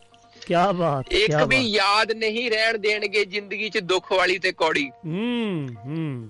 ਹੈਨਾ ਦਿਲਾਂ ਤੇ ਰਾਜ ਕਰਦੀ ਸੀ ਚਿਤਰਾ ਜਗਜੀਤ ਸਿੰਘ ਦੀ ਜੋੜੀ। ਵਾਹ ਬਹੁਤ ਪਿਆਰਾ ਬਹੁਤ। ਲਤਾ ਮੰਗੇਸ਼ਕਰ ਜੀ ਨੂੰ ਵੀ ਅਸੀਂ ਯਾਦ ਕਰ ਰਹੇ ਨਾ। ਹਾਂਜੀ ਹਾਂਜੀ। ਹੈ ਨਾ ਜੀ? ਤੇ ਉਹਨਾਂ ਦੇ ਉਹਨਾਂ ਦੇ ਲਈ ਮੈਂ ਲਿਖਿਆ ਸੀਗਾ ਹਾਂਜੀ। ਜਦ ਤੱਕ ਦੁਨੀਆ ਵਿੱਚ ਸੰਗੀਤ ਹੈ ਲਤਾ ਜੀ ਯਾਦ ਰਹੇਗੀ। ਵਾਹ। ਸੰਗੀਤ ਪ੍ਰੇਮੀਆਂ ਦੀ ਪ੍ਰੀਤ ਹੈ। ਲਤਾ ਜੀ ਯਾਦ ਰਹੇਗੀ। ਵਾਹ। ਉਸ ਦਾ ਜ਼ਿਕਰ ਆਏ ਬਿਨਾ ਕੋਈ ਕਿੱਸਾ ਪੂਰਾ ਨਹੀਂ ਹੋਏਗਾ। ਹੂੰ। ਉਸ ਦਾ ਜ਼ਿਕਰ ਆਏ ਬਿਨਾ ਕੋਈ ਵੀ ਕਿੱਸਾ ਪੂਰਾ ਨਹੀਂ ਹੋਏਗਾ। ਵਾਹ। ਜਦ ਤੱਕ ਵਰਤਮਾਨ ਅਤੀਤ ਹੈ ਲਤਾ ਜੀ ਜਿੰਦਾ ਰਹੇਗੀ। ਵਾਹ ਜੀ ਵਾਹ। ਉਹ ਕਿਧਰੇ ਨਹੀਂ ਗਈ ਅੱਜ ਵੀ ਵੱਸਦੀ ਹੈ ਹਰੇਕ ਦਿਲ 'ਚ। ਹਾਂਜੀ ਹਾਂਜੀ। ਉਹ ਕਿਧਰੇ ਨਹੀਂ ਗਈ ਅੱਜ ਵੀ ਵੱਸਦੀ ਹੈ ਹਰੇਕ ਦਿਲ 'ਚ। ਹੂੰ। ਜੇ ਗਾਣ ਵਾਲਿਆਂ ਦੀ ਚੰਗੀ ਨੀਤ ਹੈ ਤਾਂ ਲਤਾ ਜੀ ਜਿੰਦਾ ਰਹੇਗੀ। ਵਾਹ ਵਾਹ। ਸੁਰਾਂ ਦਾ ਸਾਗਰ ਵੀ ਖੁਸ਼ਕਿਸਮਤ ਸਮਝਦਾ ਹੋਏਗਾ ਖੁਦ ਨੂੰ। ਹੂੰ।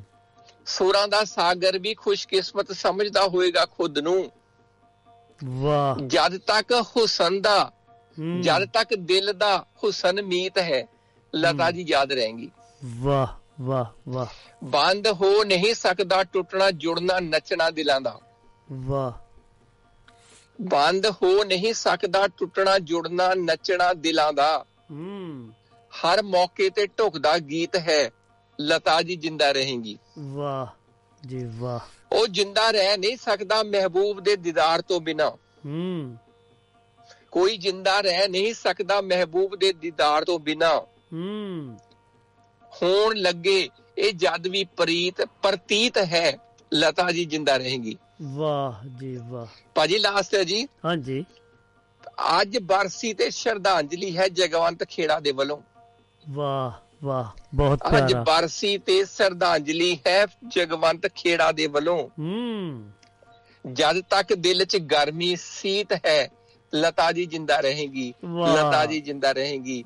ਜਦ ਤੱਕ ਦੁਨੀਆ ਵਿੱਚ ਸੰਗੀਤ ਹੈ ਲਤਾ ਜੀ ਜਿੰਦਾ ਰਹੇਗੀ। ਬਹੁਤ ਪਿਆਰਾ ਬਹੁਤ ਪਿਆਰਾ ਜੀ ਲਿਖਿਆ। ਤੁਹਾਡੀ ਕਲਮ। ਨੂੰ ਸਲਾਮ ਜੀ।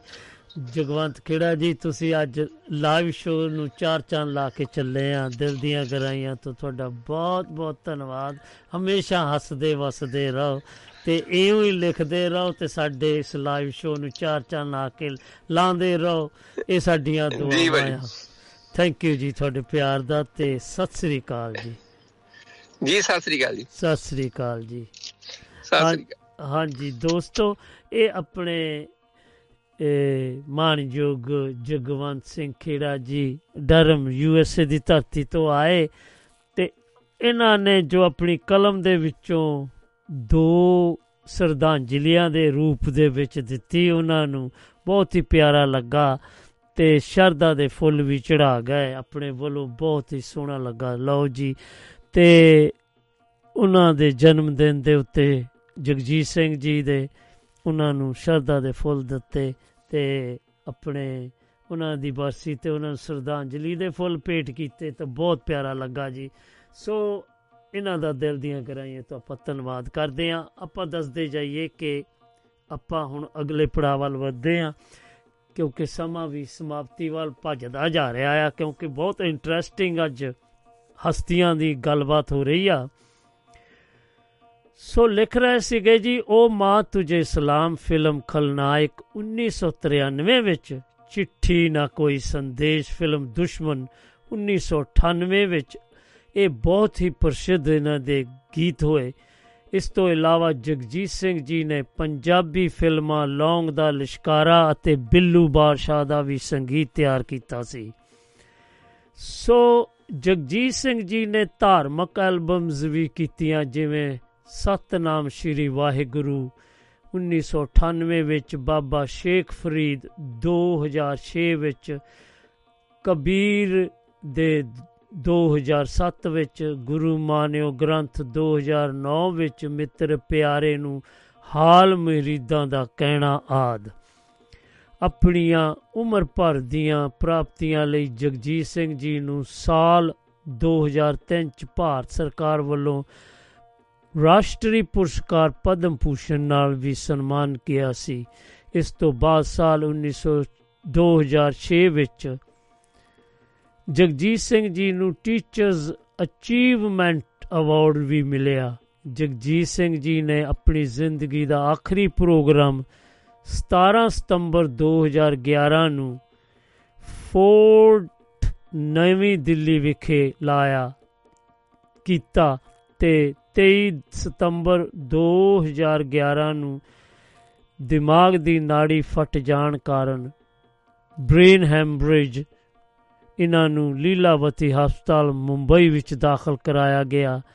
ਮੈਨੂੰ ਮੁੰਬਈ ਤੋਂ ਜਗਜੀਤ ਸਿੰਘ ਦੇ ਅਤੀ ਕਰੀਬੀ ਤੇ ਮੇਰੇ ਮਿੱਤਰ ਗਜ਼ਲ ਗਾਇਕ ਘਨਸ਼ਾਮ ਵਾਸਵਾਨੀ ਦਾ ਫੋਨ ਆਇਆ ਤੇ ਉਹਨਾਂ ਨੇ ਦੱਸਿਆ, ਮੰਗਤ ਭਾਈ ਜਗਜੀਤ ਸਿੰਘ ਜੀ ਹਮੇ छोड़ कर बहुत दूर चले गए ਇਹ ਬਹੁਤ ਦੁਖਦਾਈ ਖਬਰ ਸੁਣ ਕੇ ਮਾਨੋ ਮੇਰੇ ਉੱਪਰ ਜਿੰਦਾ ਅਸਮਾਨੀ ਬਿਜਲੀ ਡਿੱਗ ਪਈ ਹੋਵੇ 10 ਅਕਤੂਬਰ 2011 ਨੂੰ ਸਵੇਰੇ 8 ਵਜੇ ਇਹ ਮਹਾਨ ਗਜ਼ਲ ਸਮਰਾਟ ਇਸ ਫਾਨੀ ਸੰਸਾਰ ਤੋਂ ਰੁਖਸ਼ਤ ਹੋ ਗਏ ਜਗਜੀਤ ਸਿੰਘ ਦੁਆਰਾ ਗਾਏ ਗੀਤਾਂ ਸ਼ਬਦਾਂ ਦੇ ਗਜ਼ਲਾਂ ਨੂੰ ਸਰੋਤੇ ਸਦੀਆਂ ਤੱਕ ਸੁਣਦੇ ਰਹਿਣਗੇ ਤੇ ਉਹਨਾਂ ਦੀ ਗਾਇਕੀ ਨੂੰ ਯਾਦ ਰੱਖਦੇ ਰਹਿਣਗੇ ਸੋ ਚਿੱਠੀ ਨਾ ਕੋਈ ਸੰਦੇਸ਼ ਜਾਣੇ वो जाने वो ਕੌਣ ਸਾ ਦੇਸ਼ ਜਹਾਂ ਤੁਮ ਚਲੇ ਗਏ ਇਹ ਤਾਂ ਜੀ ਇਹ ਲੇਖ ਲਿਖਿਆ ਸੀਗਾ ਉਹਨਾਂ ਦੇ ਬਹੁਤ ਕਰੀਬੀ ਦੋਸਤ ਮੰਗਤ ਗਰਗ ਹੁਣੀ ਸੋ ਆਪਾਂ ਵੱਧ ਰਹੇ ਆ ਅਗਲੇ ਪੜਾਅ ਵੱਲ ਤੇ ਤੁਸੀਂ ਇਸ ਹਾਂਜੀ, ਇਹ ਹੁਣ ਤੁਸੀਂ ਗਜ਼ਲ ਸੁਣੀ, ਕਭੀ ਯੂੰ ਵੀ ਤੋ ਹੋ। ਸੋ ਇਹ ਗਜ਼ਲ ਆਪਣੇ ਜਾਵੇਦ ਅਖਤਰ ਹੋਣਾ ਦੀ ਲਿਖੀ ਸੀ। ਇਹਨਾਂ ਨੇ ਬਹੁਤ ਹੀ ਕਾਫੀ ਜੋ ਕਿ ਗਜ਼ਲ ਲਿਖਣ ਵਾਲੇ ਆ, ਉਹਨਾਂ ਦੀਆਂ ਗਜ਼ਲਾਂ ਗਾਈਆਂ ਬਹੁਤ ਮਸ਼ਹੂਰ, ਜਿਨ੍ਹਾਂ ਦੇ ਵਿੱਚੋਂ ਸ਼ੁਦਰਸ਼ਨ ਫਕੀਰ, ਜਾਵੇਦ ਅਖਤਰ, ਗੁਲਜ਼ਾਰ ਤੇ ਇੱਕ ਸੀਗੇ ਇਹਨਾਂ ਦੇ, ਉਹ ਯਾਦ ਨਹੀਂ ਆ ਰਿਹਾ ਮੈਨੂੰ। ਉਹ ਵੀ ਬਹੁਤ ਹੀ, ਹਾਂ, ਵਾਸੀਮ ਬਰੇਲਵੀ ਉਹਨਾਂ ਦੀ ਗਜ਼ਲਾਂ ਵੀ ਇਹਨਾਂ ਨੇ ਬਹੁਤ ਗਾਈਆਂ। ਤੇ ਹੋਰ ਵੀ ਕਿੰਨੇ ਨੇ, ਤੇ ਕਹਿੰਦੇ ਨੇ ਕਿ ਮਿਰਜ਼ਾ ਗਾਲਮ ਨੂੰ ਵੀ ਇਹਨਾਂ ਨੇ ਬਹੁਤ ਹੀ ਪਿਆਰੇ ਤੇ ਚੰਗੇ ਅੰਦਾਜ਼ ਦੇ ਵਿੱਚ ਗਾਇਆ। ਸੋ ਆਪਾਂ ਉਹਨਾਂ ਦੇ ਬਾਰੇ ਵੀ ਕੁਝ ਗੱਲਬਾਤ ਛੇੜਾਂਗੇ, ਕਿਉਂਕਿ ਮਿਰਜ਼ਾ ਗਾਲਬ ਵੀ ਇੱਕ ਬਹੁਤ ਹੀ ਪਿਆਰੇ ਫਾਰਸੀ ਤੇ ਉਰਦੂ ਦੇ ਗਜ਼ਲਾਂ ਲਿਖਣ ਵਾਲੇ ਹੋਏ ਨੇ ਤੇ ਉਹਨਾਂ ਨੂੰ ਵੀ ਇਹਨਾਂ ਨੇ ਕਿਵੇਂ ਗਾਇਆ ਸੀ? ਸੋ ਆਓ ਆਪਾਂ ਫਿਰ ਆਨੰਦ ਲੈਨੇ ਸੋ ਲਓ ਉਹਨਾਂ ਦੀ ਇੱਕ ਹੋਰ ਬਹੁਤ ਹੀ ਦਿਲਚਸਪ ਗੱਲ ਦੱਸ ਰਹੇ ਆ ਕਿ ਉਹ ਦੱਸ ਰਹੇ ਆ ਕਿ ਗਜ਼ਲਾਂ ਨੂੰ ਮਹਿਫਲਾਂ ਅਤੇ ਦਰਬਾਰਾਂ ਦੀ ਗਾਇਕੀ ਦੀ ਛਵੀ ਨਾਲ ਆਮ ਲੋਕਾਂ ਦਾ ਹਿੱਸਾ ਬਣਾਉਣ ਦਾ ਪੁੰਨ ਜੇਕਰ ਕਿਸੇ ਨੂੰ ਦਿੱਤਾ ਜਾ ਸਕਦਾ ਹੈ ਤਾਂ ਉਹ ਹਨ ਜਗਜੀਤ ਸਿੰਘ ਜੀ। ਤੇ ਇਹ ਤਾਂ ਉਹਨਾਂ ਦੇ ਜਨਮ ਬਾਰੇ ਗੱਲ ਕਰ ਰਹੇ ਆ। ਸੋ ਆਓ ਜਗਜੀਤ ਸਿੰਘ ਜੀ ਨੇ ਆਪਣੀ ਗਾਇਕੀ ਨਾਲ ਸਾਰੀ ਦੁਨੀਆ ਵਿੱਚ ਆਪਣੀ ਪਛਾਣ ਬਣਾਈ। ਸ਼ਾਇਰ ਅਤੇ ਫਿਲਮਕਾਰ ਗੁਲਜ਼ਾਰ ਦੇ ਸੀਰੀਅਲ ਮਿਰਜ਼ਾ ਗਾਲਬ ਤੋਂ ਜਗਜੀਤ ਸਿੰਘ ਜੀ ਦਾ ਬਹੁਤ ਨਾਮ ਹੋਇਆ। ਗਜ਼ਲ ਸਮਰਾਟ ਜਗਜੀਤ ਸਿੰਘ ਜੀ ਅੱਜ ਸਾਡੇ ਵਿੱਚ ਹੁੰਦੇ ਤਾਂ ਆਪਣਾ ਜਨਮ ਦਿਨ ਮਨਾ ਰਹੇ ਹੁੰਦੇ। ਸੋ ਜਾਣਦੇ ਹਾਂ ਕਿ ਉਹਨਾਂ ਦੀ ਜਨਮ ਦਿਨ ਐਨੀਵਰਸਰੀ ਤੇ ਉਹਨਾਂ ਨਾਲ ਜੁੜੀਆਂ ਕੁਝ ਖਾਸ ਗੱਲਾਂ ਵੀ ਸਾਡੇ ਨਾਲ ਸਾਂਝੀਆਂ ਕਰਤੀਆਂ ਜਾਣਗੀਆਂ। ਜਲੰਧਰ ਦਾ ਡੀਏਵੀ ਕਾਲਜ ਵਿੱਚ ਪੜ੍ਹਦੇ ਹੋਏ ਜਦੋਂ ਜਗਜੀਤ ਸਿੰਘ ਹਾਸਟਲ ਵਿੱਚ ਰਹਿੰਦੇ ਸਨ, ਤਾਂ ਮੁੰਡੇ ਉਹਨਾਂ ਦੇ ਆਸ-ਪਾਸ ਦੇ ਕਮਰਿਆਂ ਵਿੱਚ ਰਹਿਣਾ ਪਸੰਦ ਨਹੀਂ ਸਨ ਕਰਦੇ। ਕਿਉਂਕਿ ਜਗਜੀਤ ਸਵੇਰੇ 5 ਵਜੇ ਉੱਠ ਕੇ 2 ਘੰਟੇ ਰਿਆਜ਼ ਕਰਦਾ ਹੁੰਦਾ ਸੀ। ਉਹ ਨਾ ਤਾਂ ਆਪ ਸੌਂਦੇ ਸਨ ਅਤੇ ਨਾ ਹੀ ਬਾਗਲ 'ਚ ਰਹਿਣ ਵਾਲੇ ਮੁੰਡਿਆਂ ਨੂੰ ਸੌਣ ਦਿੰਦੇ ਸਨ। ਬਹੁਤ ਘੱਟ ਲੋਕਾਂ ਨੂੰ ਪਤਾ ਹੈ ਕਿ ਆਲ ਇੰਡੀਆ ਰੇਡੀਓ ਤੇ ਜਲੰਧਰ ਸਟੇਸ਼ਨ ਤੇ ਉਹਨਾਂ ਨੂੰ ਉਪ ਸ਼ਾਸਤਰੀ ਗਾਇਨ ਦੀ ਸ਼ੈਲੀ ਵਿੱਚ ਫੇਲ ਕਰ ਦਿੱਤਾ ਸੀ। ਤੇ ਜਗਜੀਤ ਸਿੰਘ ਨੂੰ ਸ਼ਾਸਤਰੀ ਸ਼ੈਲੀ ਵਿੱਚ ਉਹਨਾਂ ਨੂੰ ਵੀ ਬੀ ਗ੍ਰੇਡ ਦੇ ਗਾਇਕ ਦਾ ਦਰਜਾ ਦਿੱਤਾ ਗਿਆ ਹੈ। ਜਗਜੀਤ ਸਿੰਘ ਹਰ 2 ਸਾਲ ਵਿੱਚ ਇੱਕ ਐਲਬਮ ਰਿਲੀਜ਼ ਕਰਨਾ ਪਸੰਦ ਕਰਦੇ ਸਨ, ਕਿਉਂਕਿ ਉਹਨਾਂ ਦਾ ਮੰਨਣਾ ਸੀ ਕਿ ਸੁਣਨ ਵਾਲਿਆਂ ਨੂੰ ਥੋੜੀ ਉਡੀਕ ਕਰਾਉਣੀ ਚਾਹੀਦੀ ਹੈ। ਸੋ ਸੂਤਰਾਂ ਦੇ ਮੁਤਾਬਕ ਜਦੋਂ ਜਗਜੀਤ ਸਿੰਘ ਨੂੰ ਪਹਿਲੀ ਵਾਰ ਦਿਲ ਦਾ ਦੌਰਾ ਪਿਆ ਸੀ ਤਾਂ ਉਸ ਨੂੰ ਮਜਬੂਰਨ ਸਿਗਰਟ ਛੱਡਣੀ ਪਈ ਸੀ। ਉਹਨਾਂ ਨੂੰ ਇਸ ਦੇ ਕਾਰਨ ਆਪਣੀਆਂ ਕੁਝ ਹੋਰ ਆਦਤਾਂ ਨੂੰ ਵੀ ਛੱਡਣਾ ਪਿਆ ਸੀ। ਮਸਲਨ ਆਪਣੇ ਗਲੇ ਨੂੰ ਗਰਮ ਰੱਖਣ ਲਈ ਸਟੀਲ ਦੇ ਗਲਾਸ ਵਿੱਚ ਥੋੜੀ ਜਿਹੀ ਗਰਮ ਰਮ ਪੀਣਾ। ਇਸ ਵਾ, ਇੱਕ ਵਾਰ ਜਦੋਂ ਮਸ਼ਹੂਰ ਗਜ਼ਲ ਗਾਇਕ ਜਗਜੀਤ ਸਿੰਘ ਜੀ ਪਾਕਿਸਤਾਨ ਇੰਟਰਨੈਸ਼ਨਲ ਪੀ ਆਈਏ ਦੇ ਜਹਾਜ਼ ਤੋਂ ਕਰਾਚੀ ਤੋਂ ਦਿੱਲੀ ਪਹੁੰਚ ਰਹੇ ਸਨ। ਜਦੋਂ ਜਹਾਜ਼ ਕਰਮ ਇਸ ਮੁਸਾਫਰਾਂ ਨੂੰ ਪਤਾ ਲੱਗਾ ਕਿ ਜਗਜੀਤ ਸਿੰਘ ਇਸ ਜਹਾਜ਼ ਵਿੱਚ ਸਫ਼ਰ ਕਰ ਰਹੇ ਤਾਂ ਉਹਨਾਂ ਨੇ ਉਹਨਾਂ ਨੂੰ ਬੇਨਤੀ ਕੀਤੀ ਕਿ ਉਹ ਉਹਨਾਂ ਨੂੰ ਕੁਝ ਗਜ਼ਲਾਂ ਸੁਣਾਉਣ। ਜਗਜੀਤ ਸਿੰਘ ਇਸ ਦੇ ਲਈ ਰਾਜ਼ੀ ਹੋ ਗਏ ਅਤੇ ਜਦੋਂ ਤੱਕ ਉਹ ਗਜ਼ਲ ਸੁਣਾਉਂਦੇ ਰਹੇ ਜਹਾਜ਼ ਦੇ ਪਾਇਲਟ ਨੇ ਕੰਟਰੋਲ ਰੂਮ ਨੂੰ ਸੰਪਰਕ ਕਰਕੇ ਕਿਹਾ ਕਿ ਉਹ ਜਹਾਜ਼ ਨੂੰ ਅੱਧੇ ਘੰਟੇ ਤੱਕ ਹਵਾ ਵਿੱਚ ਹੀ ਰੱਖਣਗੇ। ਉਸ ਦਿਨ ਪੀਏਆਈ ਦੇ ਜਹਾਜ਼ ਨੇ ਦਿੱਲੀ ਦੇ ਹਵਾਈ ਅੱਡੇ ਤੇ ਨਿਰਧਾਰਤ ਸਮੇਂ ਤੋਂ ਅੱਧੇ ਘੰਟੇ ਦੀ ਦੇਰੀ ਨਾਲ ਲੈਂਡਿੰਗ ਕੀਤੀ ਸੀ। ਸੋ ਇਹ ਜੀ ਇੱਕ ਉਹਨਾਂ ਦੀ ਯਾਦ ਸੀਗੀ ਤੇ ਜਿਨ੍ਹਾਂ ਸਾਂਝੀ ਕੀਤੀ ਉਹਨਾਂ ਦਾ ਬਹੁਤ-ਬਹੁਤ ਧੰਨਵਾਦ ਜੀ। ਸੋ ਆਓ ਸੱਜਣੋ, ਫਿਰ ਇੱਕ ਤੁਹਾਨੂੰ ਉਹਨਾਂ ਦਾ ਬਹੁਤ ਹੀ ਪਿਆਰਾ ਗੀ ਇੱਕ ਗਜ਼ਲ ਮੈਂ ਸੁਣਾਉਣ ਜਾ ਰਿਹਾ, ਜੋ ਕਿ ਵਾਸੀਮ ਵਰਿਆਨ, ਪਤਾ ਨਹੀਂ ਕੀ ਉਹਨਾਂ ਦਾ ਨਾਮ ਮੈਨੂੰ ਹੁਣ ਯਾਦ ਨਹੀਂ ਆਂਦਾ ਵਸੀਮ ਵਾਲਿਆਂ ਨੇ ਵਸੀਮ ਹੁਣੀ ਲਿਖੀ ਆ। ਸੋ ਉਹ ਕੁਝ ਇਉਂ ਕਹਿ ਰਹੇ ਨੇ ਗਜ਼ਲ ਦੇ ਵਿੱਚ ਤੇ ਮੈਨੂੰ ਸੁਣ ਕੇ ਦੱਸੋ ਕਿ ਤੁਹਾਨੂੰ ਕਿਵੇਂ ਜਿਹੀ ਲੱਗੀ ਹੈ। ਤੁਸੀਂ ਕਿਤੋਂ ਵੀ ਫੋਨ ਕਰ ਰਹੇ ਹੋ ਤਾਂ WhatsApp ਰਾਹੀਂ ਸਾਨੂੰ ਫੋਨ ਕਰਨਾ ਬਹੁਤ ਹੀ ਪਿਆਰਾ ਲੱਗੇਗਾ। +447306073 ਤੇ 766 ਸੋ ਇਸ ਇਸ ਗਜ਼ਲ ਦੀ ਲੁਫਤ ਲਾਓ ਜੀ ਤੇ ਮੈਨੂੰ ਵੀ ਆ ਕੇ ਦੱਸਣਾ ਕਿ ਤੁਹਾਨੂੰ ਇਹ ਗਜ਼ਲ ਕਿਹੋ ਜਿਹੀ ਲੱਗੀ ਆ। ਹਾਂਜੀ, ਹੁਣ ਤੁਸੀਂ ਇੱਕ ਬਹੁਤ ਹੀ ਪਿਆਰੀ ਆਪਣੇ ਵਸੀਮ ਬਰੇਲਵੀ ਜੀ ਉਹਨਾਂ ਦੀ ਗਜ਼ਲ ਸੁਣੀ ਤੇ ਬਹੁਤ ਹੀ ਪਿਆਰਾ ਲੱਗਾ ਉਹਨਾਂ ਦੀ, ਜਗਜੀਤ ਸਿੰਘ ਜੀ ਉਹਨਾਂ ਦੀ ਆਵਾਜ਼ ਦੇ ਵਿੱਚ। ਲਓ ਫਿਰ ਆਪਾਂ ਅਗਲੇ ਵਧਦੇ ਆ। ਉਹ ਦੱਸ ਰਹੇ ਆ ਕਿ ਦਮਦਾਰ ਆਵਾਜ਼ ਦਾ ਸਦਕਾ ਹੀ ਉਹ ਸਮਰਾਟ ਬਣੇ। ਸੋ ਉਹ ਕੁਝ ਇਸ ਤਰ੍ਹਾਂ ਦੱਸ ਰਹੇ ਆ, ਸੰਗੀਤ ਦੀ ਸਮਝ ਰੱਖਣ ਵਾਲੇ ਇਹ ਗੱਲ ਭੁੱਲੀ ਪਾ ਇਹ ਭਲੀ ਭਾਂਤੀ ਨਾ ਜਾਣਦੇ ਹਨ ਕਿ ਗਜ਼ਲ ਗਾਇਨ ਕਰਨਾ ਆਸਾਨ ਨਹੀਂ ਹੈ। ਤੇ ਮੁਸ਼ਕਲ ਕੰਮ ਹੈ। ਗਜ਼ਲ ਨੂੰ ਸੁਣਨਾ ਤੇ ਸਮਝਣਾ ਬਹੁਤ ਤੇ ਗਜ਼ਲ ਗਾਇਕਾਂ ਦੀ ਗਾਇਕੀ ਘਰਾਣਿਆਂ ਵਿੱਚ ਬੰਨੀ ਹੋਣ ਕਾਰਨ ਆਮ ਲੋਕਾਂ ਤੋਂ ਬੜੀ ਦੂਰ ਰਹਿੰਦੀ ਹੈ ਅਤੇ ਇਹਨਾਂ ਨੂੰ ਸੁਣਨ ਵਾਲੇ ਵੀ ਕੁਝ ਖਾਸ ਸਰੋਤੇ ਹੁੰਦੇ ਹਨ। ਇਸ ਕਾਰਨ ਅਜਿਹੀ ਗਾਇਕੀ ਇੱਕ ਦਾਇਰੇ ਵਿੱਚ ਕੈਦ ਹੋ ਕੇ ਰਹਿ ਜਾਂਦੀ ਹੈ।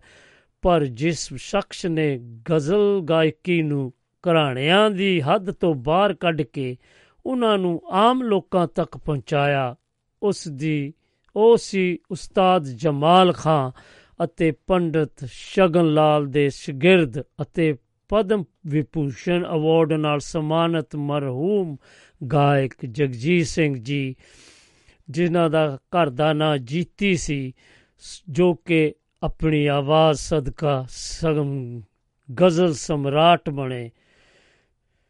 ਸੋ ਉਹ ਦੱਸ ਰਹੇ ਨੇ ਕਿ ਉਹਨਾਂ ਦੇ ਸੱਤ ਭੈਣ ਭਰਾਵਾਂ ਹਰਭਜਨ ਕੌਰ, ਹਰਬੰਸ ਕੌਰ, ਜਗਜੀਤ ਕੌਰ, ਇੰਦਰਜੀਤ ਕੌਰ, ਜਸਵੰਤ ਸਿੰਘ ਅਤੇ ਕਰਤਾਰ ਸਿੰਘ, ਜਗਜੀਤ ਸਿੰਘ ਤੀਜੇ ਸਥਾਨ ਤੇ ਸਨ। ਜਗਜੀਤ ਸਿੰਘ ਜੀ ਨੇ ਮੁੱਢਲੀ ਵਿਦਿਆ ਖਾਲਸਾ ਹਾਈ ਸਕੂਲ ਗੰਗਾ ਨਗਰ ਤੋਂ ਹੀ ਅਤੇ ਉਚੇਰੀ ਵਿਦਿਆ ਜੋ ਕਿ ਆਪਾਂ ਦੱਸ ਚੁੱਕੇ ਡੀਏਵੀ ਕਾਲਜ ਜਲੰਧਰ ਤੋਂ ਲਈ ਤੇ ਕੁਰੂਕਸ਼ੇਤਰ ਯੂਨੀਵਰਸਿਟੀ ਤੋਂ ਉਹਨਾਂ ਨੇ ਡਿਗਰੀ ਪ੍ਰਾਪਤ ਕੀਤੀ। ਜਗਜੀਤ ਸਿੰਘ ਜੀ ਦਾ ਜੱਦੀ ਪਿੰਡ ਡੱਲਾ ਜ਼ਿਲ੍ਹਾ ਰੋਪੜ ਚ ਹੈ। ਬਚਪਨ ਤੋਂ ਹੀ ਗਾਇਕੀ ਦਾ ਸ਼ੌਕ ਪੈਦਾ ਹੋ ਗਿਆ। ਸੋ ਜਗਜੀਤ ਸਿੰਘ ਨੂੰ ਬਚਪਨ ਤੋਂ ਹੀ ਗਾਇਕੀ ਦਾ ਬਹੁਤ ਸ਼ੌਕ ਸੀ ਤੇ ਸੰਗੀਤ ਵੱਲ ਵੀ ਖਿੱਚੇ ਹੋਏ ਸਨ। ਜਗਜੀਤ ਸਿੰਘ ਜੀ ਅਕਸਰ ਗੁਰਦੁਆਰਾ ਸਾਹਿਬ ਵਿਖੇ ਕੀਰਤਨ ਕਰਨ ਜਾਇਆ ਕਰਦੇ ਸਨ। ਛੋਟੇ ਹੁੰਦਿਆਂ ਜਦੋਂ ਵੀ ਸਕੂਲ 'ਚ ਛੁੱਟੀਆਂ ਹੁੰਦੀਆਂ ਤਾਂ ਜਗਜੀਤ ਸਿੰਘ ਜੀ ਆਪਣੇ ਨਾਨਕੇ ਘਰ, ਪਿੰਡ ਉਟਾਲਾ, ਸਮਰਾਲਾ, ਲੁਧਿਆਣਾ ਵਿਖੇ ਜਾ ਕੇ ਹਾਰਮੋਨੀਅਮ ਤੇ ਖੂਬ ਰਿਆਜ਼ ਕਰਦੇ। ਇਸ ਘਟਨਾ ਨੇ ਰੱਖ ਦਿੱਤਾ ਜਦੋਂ ਝੰਜੋੜ ਕੇ ਤੇ ਇਹ ਤਾਂ ਉਹਨਾਂ ਦੀ ਜਵਾਨ ਜਦੋਂ ਬਚਪਨਾ ਦੱਸਿਆ ਤੇ ਜਦੋਂ ਇੱਕ ਇਹੋ ਜਿਹੀ ਦੁਰਘਟਨਾ ਹੋਈ ਜੋ ਕਿ ਉਹਨਾਂ ਨੂੰ ਝੰਜੋੜ ਕੇ ਰੱਖਿਆ, ਸਾਲ 1965 ਵਿੱਚ ਮੁੰਬਈ ਗਏ ਤੇ ਜਗਜੀਤ ਸਿੰਘ ਜੀ ਸਾਲ 1969 ਚਿਤਰਾ ਸਿੰਘ ਨਾਲ ਵਿਆਹ ਕਰਵਾ ਕੇ ਉੱਥੇ ਹੀ ਵਸ ਗਏ। ਪਰਮਾਤਮਾ ਨੇ ਇੱਕ ਪੁੱਤਰ ਵਿਵੇਕ ਦੀ ਦਾਤ ਬਖਸ਼ੀ, ਪਰ 28 ਜੁਲਾਈ 1990 ਨੂੰ ਵਿਵੇਕ ਹੁਣਾਂ ਦੀ ਮੌਤ ਹੋ ਗਈ ਤੇ ਇਹ ਝੰਜੋੜ ਗਏ। ਸੋ ਇਹਨਾਂ ਨੂੰ ਬਹੁਤ ਹੀ ਸਦਮਾ ਲੱਗਾ ਤੇ ਕਈ ਵਰੇ ਲੱਗੇ ਗਾਇਕੀ ਤੋਂ ਦੂਰ ਰਹਿਣ ਲਈ। ਫਿਰ ਗਾਣਾ ਛੱਡ ਦਿੱਤਾ ਸੀ ਤੇ ਫਿਰ ਸੋਚਿਆ ਕਿ ਚਲੋ ਫਿਰ ਮੈਂ ਦੁਬਾਰਾ ਗਾਇਕੀ ਨਾਲ ਆਪਣਾ ਦਿਲ ਕਿਸੇ ਹੋਰ ਪਾਸੇ ਲਾਵਾਂ। ਸੋ ਸੁਪਰ ਹਿੱਟ ਗਜ਼ਲਾਂ ਵਿੱਚ ਜਗਜੀਤ ਸਿੰਘ ਜੀ ਨੂੰ ਹਾਰਮੋਨੀਅਮ, ਤਾਨਪੁਰਾ ਤੇ ਪਿਆਨੋ ਵਜਾਉਣ ਵਿੱਚ ਪੂਰੀ ਮੁਹਾਰਤ ਹਾਸਲ ਸੀ।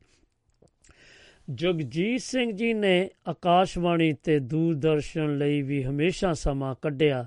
ਜਗਜੀਤ ਸਿੰਘ ਦੀਆਂ ਹਿੱਟ ਐਲਬਮਾਂ ਵਿੱਚ ਸਿਲਸਿਲੇ, ਸਵੇਦਨਾ, ਸੋਜ, ਮਰਹਮ, ਮਰਸਿਮ, ਜੀਵਨ ਕਿਆ ਹੈ, ਜਜ਼ਬਾਤ, ਇੰਤਹਾ ਤੇ ਆਇਨਾ ਪ੍ਰਮੁੱਖ ਤੌਰ ਤੇ ਸ਼ਾਮਲ ਹਨ। پیار کا پہلا خط لکھنے کو وقت تو لگتا ہے۔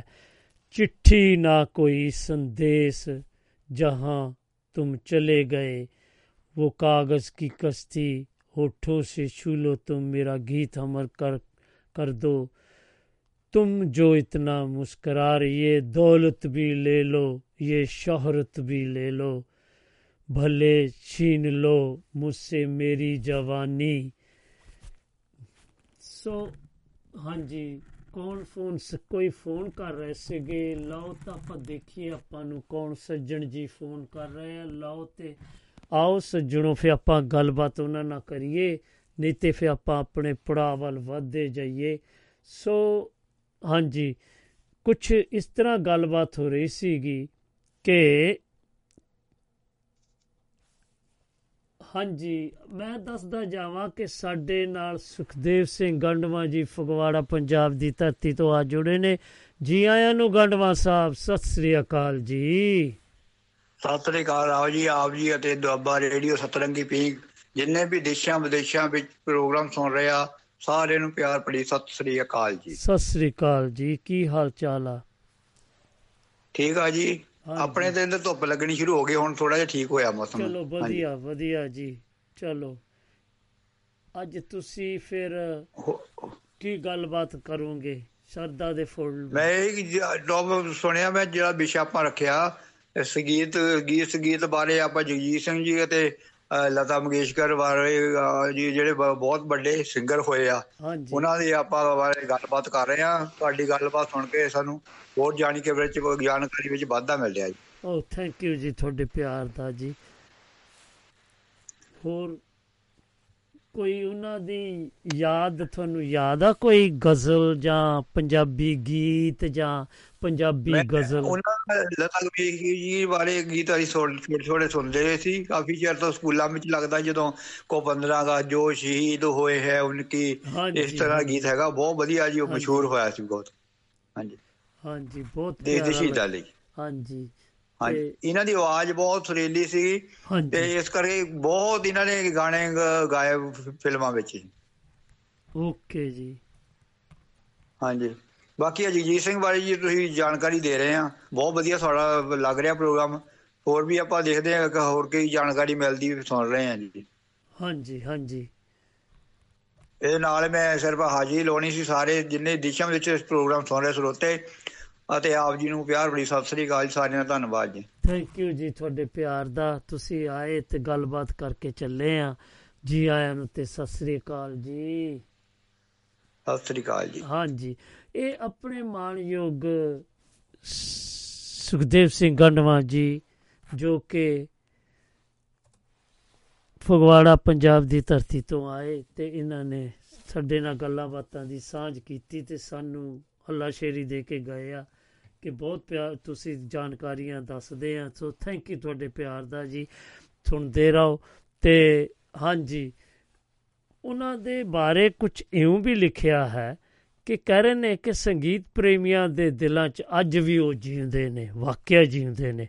ਜਗਜੀਤ ਸਿੰਘ ਜੀ ਨੇ ਕਈ ਪੰਜਾਬੀ ਗੀਤਾਂ ਦੇ ਨਾਲ-ਨਾਲ ਸ਼ਿਵ ਕੁਮਾਰ ਬਟਾਲਵੀ ਨੂੰ ਵੀ ਗਾਇਆ।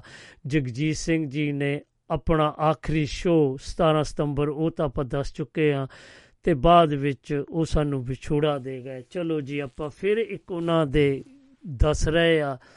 ਉਹ ਕੁਝ ਇਸ ਤਰ੍ਹਾਂ ਦੱਸ ਰਹੇ ਨੇ ਕਿ ਉਹਨਾਂ ਦਾ ਇੱਕ ਬਹੁਤ ਹੀ ਪਿਆਰੀ ਗਜ਼ਲ ਸੀਗੀ ਤੇ ਉਹ ਮੈਂ ਤੁਹਾਨੂੰ ਸੁਣਾਉਣ ਜਾ ਰਿਹਾ ਹਾਂ।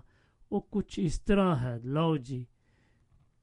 ਲਓ, ਸੁਣੋ ਤੇ ਮੈਨੂੰ ਇਸ ਦੇ ਬਾਰੇ ਦੱਸਣਾ ਕਿ ਕਿਹੋ ਜਿਹੀ ਲੱਗੀ।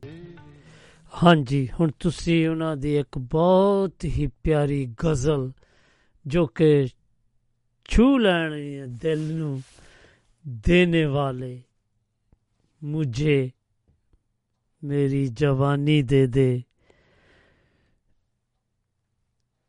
ਹਾਂਜੀ, ਇਹ ਤੁਸੀਂ ਗਜ਼ਲ ਸੁਣੀ। ਸੋ ਆਪਾਂ ਉਹਨਾਂ ਦੇ ਅਗਲੇ ਪੜਾਅ ਵੱਲ ਵਧਦੇ ਆ ਕਿਉਂਕਿ ਆਪਾਂ ਦੂਜੇ ਪੜਾਅ ਵਿੱਚ ਵੀ ਜਾਣਾ ਆ।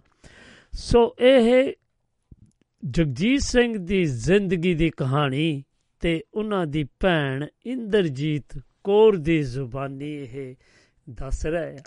ਤੇ ਆਪਾਂ ਦੱਸਦੇ ਜਾਈਏ ਕਿ ਆਪਾਂ ਫਿਰ ਤੁਹਾਨੂੰ ਇੱਕ ਬਹੁਤ ਹੀ ਪਿਆਰੀ ਗਜ਼ਲ ਸੁਣਾ ਕੇ ਤੇ ਫਿਰ ਆਪਾਂ ਜਾਣਾ ਆ ਉਧਰਲੇ ਪਾਸੇ ਦੂਜੇ ਪੜਾਅ ਵਿੱਚ।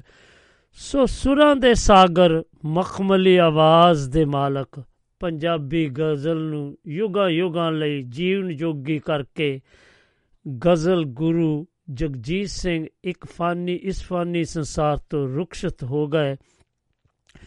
ਸੋ ਉਹ ਕੁਝ ਇਸ ਤਰ੍ਹਾਂ ਵੀ ਦੱਸਦੇ ਆ ਤੇ ਜਗਜੀਤ ਜਗਜੀਤ ਸਿੰਘ ਕਰਕੇ ਹੀ ਪੰਜਾਬੀ ਗਜ਼ਲ ਦੀ ਪਛਾਣ ਸੀ, ਜਿਵੇਂ ਦੋਵੇਂ ਇੱਕ ਦੂਜੇ ਲਈ ਹੀ ਜਨਮੇ ਹੋਣ।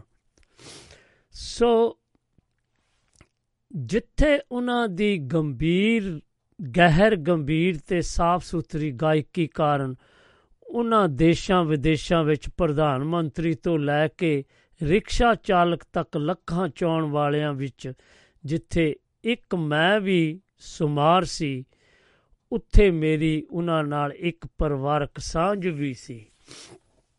ਸੋ ਜਗਜੀਤ ਸਿੰਘ ਜੀ ਦੀ ਛੋਟੀ ਭੈਣ ਇੰਦਰਜੀਤ ਕੌਰ ਰਿਸ਼ਤੇਦਾਰੀ ਵਿੱਚ ਮੇਰੇ ਮਾਮੀ ਜੀ ਲੱਗਦੇ ਹਨ।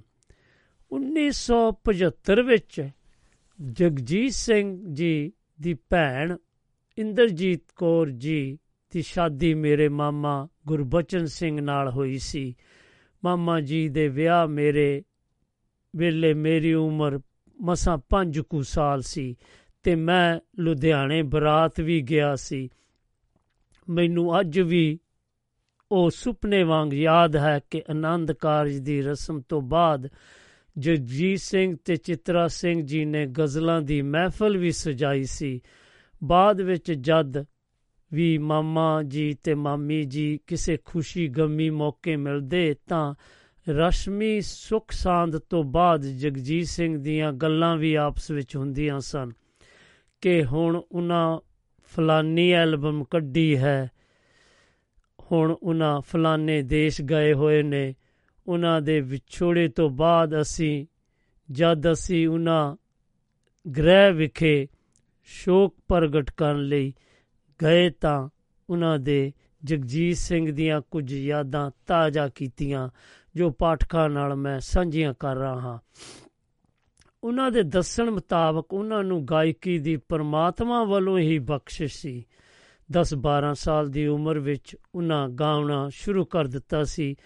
ਵੈਸੇ ਮੈਂ ਉਹਨਾਂ ਤੋਂ 8 ਸਾਲ ਛੋਟੀ ਹਾਂ, ਕਾਰਨ ਉਹਨਾਂ ਦਾ ਬਚਪਨ ਤਾਂ ਦੇਖਿਆ ਹੀ ਨਹੀਂ। ਜਦ ਮੇਰੀ ਸੁਰਤ ਸੰਭਲੀ ਤਾਂ ਮੈਂ ਵੀ ਉਸ ਨੂੰ ਗਾਉਂਦੇ ਹੀ ਦੇਖਿਆ। ਇਹ ਉਹਨਾਂ ਦੀ ਛੋਟੀ ਭੈਣ ਇੰਦਰਜੀਤ ਕੌਰ ਜੀ ਦੱਸ ਰਿਹਾ ਸਾਰਾ ਸਾਰਾ ਦਿਨ ਕਮਰੇ ਦਾ ਬੂਹਾ ਬੰਦ ਕਰਕੇ ਗਾਉਂਦੇ ਰਹਿੰਦੇ। ਰਿਆਜ਼ ਕਰਨ ਸਮੇਂ ਉਹ ਸੰਗੀਤ ਦੇ ਸਮੁੰਦਰਾਂ ਵਿੱਚ ਇੰਨੇ ਡੂੰਘੇ ਉਤਰ ਜਾਂਦੇ ਕਿ ਉਹਨਾਂ ਨੂੰ ਆਪਣੀ ਸੁੱਧ ਬੁੱਧ ਹੀ ਨਹੀਂ ਰਹਿੰਦੀ ਸੀ। ਕੇਸ ਵੀ ਖੁੱਲੇ ਕੇ ਖੁੱਲ ਕੇ ਗਲ ਵਿੱਚ ਪੈ ਜਾਂਦੇ ਸਨ, ਜੋ ਬਾਅਦ ਵਿੱਚ ਕੰਗਾ ਕਰਕੇ ਸੰਭਾਲਦੇ ਸਨ। ਉਹਨਾਂ ਦੱਸਿਆ ਹੈ ਕਿ ਉਹਨਾਂ ਨੂੰ ਪਤੰਗ ਉਡਾਉਣ ਦਾ ਵੀ ਬਹੁਤ ਸ਼ੌਕ ਸੀ। ਜਦ ਉਹ ਪਤੰਗ ਚੜਾਉਂਦੇ ਤਾਂ ਮੈਂ ਉਹਨਾਂ ਦਾ, ਉਹਨਾਂ ਦੀ ਡੋਰ ਵਾਲੀ ਚਰਖੀ ਸੰਭਾਲ ਕੇ ਸਾਥ ਦਿੰਦੀ। ਬਸ ਉਹ ਜਾਂ ਪੜਦੇ ਰਹਿੰਦੇ ਜਾਂ ਸੰਗੀਤ ਦੇ ਵੇਲੇ ਹੋ ਕੇ ਪਤੰਗਬਾਜ਼ੀ ਕਰਦੇ। ਜਦ ਭੈਣ ਭਰਾ ਦੀ ਕੋਈ ਨੋਕ ਝੋਕ ਵਾਲੀ ਯਾਦ ਤਾਜ਼ਾ ਕਰਨ ਲਈ ਪੁੱਛਿਆ ਤਾਂ ਉਹਨਾਂ ਦੱਸਿਆ ਕਿ ਅਜਿਹਾ ਮੌਕਾ ਜ਼ਿੰਦਗੀ ਵਿੱਚ ਕਿਤੇ ਵੀ ਨਹੀਂ ਆਇਆ ਸੀ। ਉਹ ਕਦੇ ਵੀ ਕਿਸੇ ਨਾਲ ਲੜਦੇ ਨਹੀਂ ਸਨ। ਬਾਅਦ ਵਿੱਚ ਜਦ ਮੈਂ ਥੋੜਾ ਵੱਡੀ ਹੋਈ ਤਾਂ ਮੈਨੂੰ ਵੀ ਉਹਨਾਂ ਸੰਗੀਤ ਨਾਲ ਹੀ ਜੋੜ ਲਿਆ। ਰਿਆਜ਼ ਕਰਨ ਸਮੇਂ ਮੈਂ ਉਹਨਾਂ ਦਾ ਤਾਨਪੁਰੇ ਤੇ ਸਾਥ ਦਿੰਦੀ ਸਾਂ। ਮੈਂ ਅੱਜ ਵੀ ਆਪਣੇ ਤਾਨਪੁਰੇ ਤੇ ਵਧੀਆ ਗਾ ਲੈਂਦੀ ਹਾਂ। ਉਹਨਾਂ ਦੱਸਿਆ ਕਿ ਸਾਡਾ ਪਰਿਵਾਰ ਮੂਲ ਰੂਪ ਵਿੱਚ ਪੰਜਾਬ ਦੇ ਰਹਿਣ ਵਾਲਾ ਹੈ। ਪਿਤਾ ਜੀ ਦੀ ਨੌਕਰੀ ਕਰਕੇ ਹੀ ਅਸੀਂ ਰਾਜਸਥਾਨ ਗਏ ਸੀ। ਉੱਥੇ ਹੀ ਜਗਜੀਤ ਸਿੰਘ ਜੀ ਦਾ ਅਤੇ ਸਾਡਾ ਜਨਮ ਹੋਇਆ ਸੀ। ਪਿਤਾ ਜੀ ਦੀ ਰਿਟਾਇਰਮੈਂਟ ਤੋਂ ਬਾਅਦ ਅਸੀਂ ਲੁਧਿਆਣੇ ਆ ਗਏ ਸੀ। 1980 ਵਿੱਚ ਮੇਰੇ ਵੱਡੇ ਭਰਾ ਦਿੱਲੀ ਚਲੇ ਗਏ ਅਤੇ ਜਗਜੀਤ ਸਿੰਘ ਜੀ ਸੰਗੀਤ ਦੇ ਖੇਤਰ ਵਿੱਚ ਉੱਚੀਆਂ ਉਡਾਰੀਆਂ ਭਰਨ ਲਈ ਬੰਬਈ ਜੀ ਚਲੇ ਗਏ ਸਨ। ਉਹਨਾਂ ਦੱਸਿਆ ਕਿ ਜਗਜੀਤ ਸਿੰਘ ਨੂੰ ਘੋੜਸਵਾਰੀ ਦਾ ਵੀ ਬਹੁਤ ਸ਼ੌਕ ਸੀ।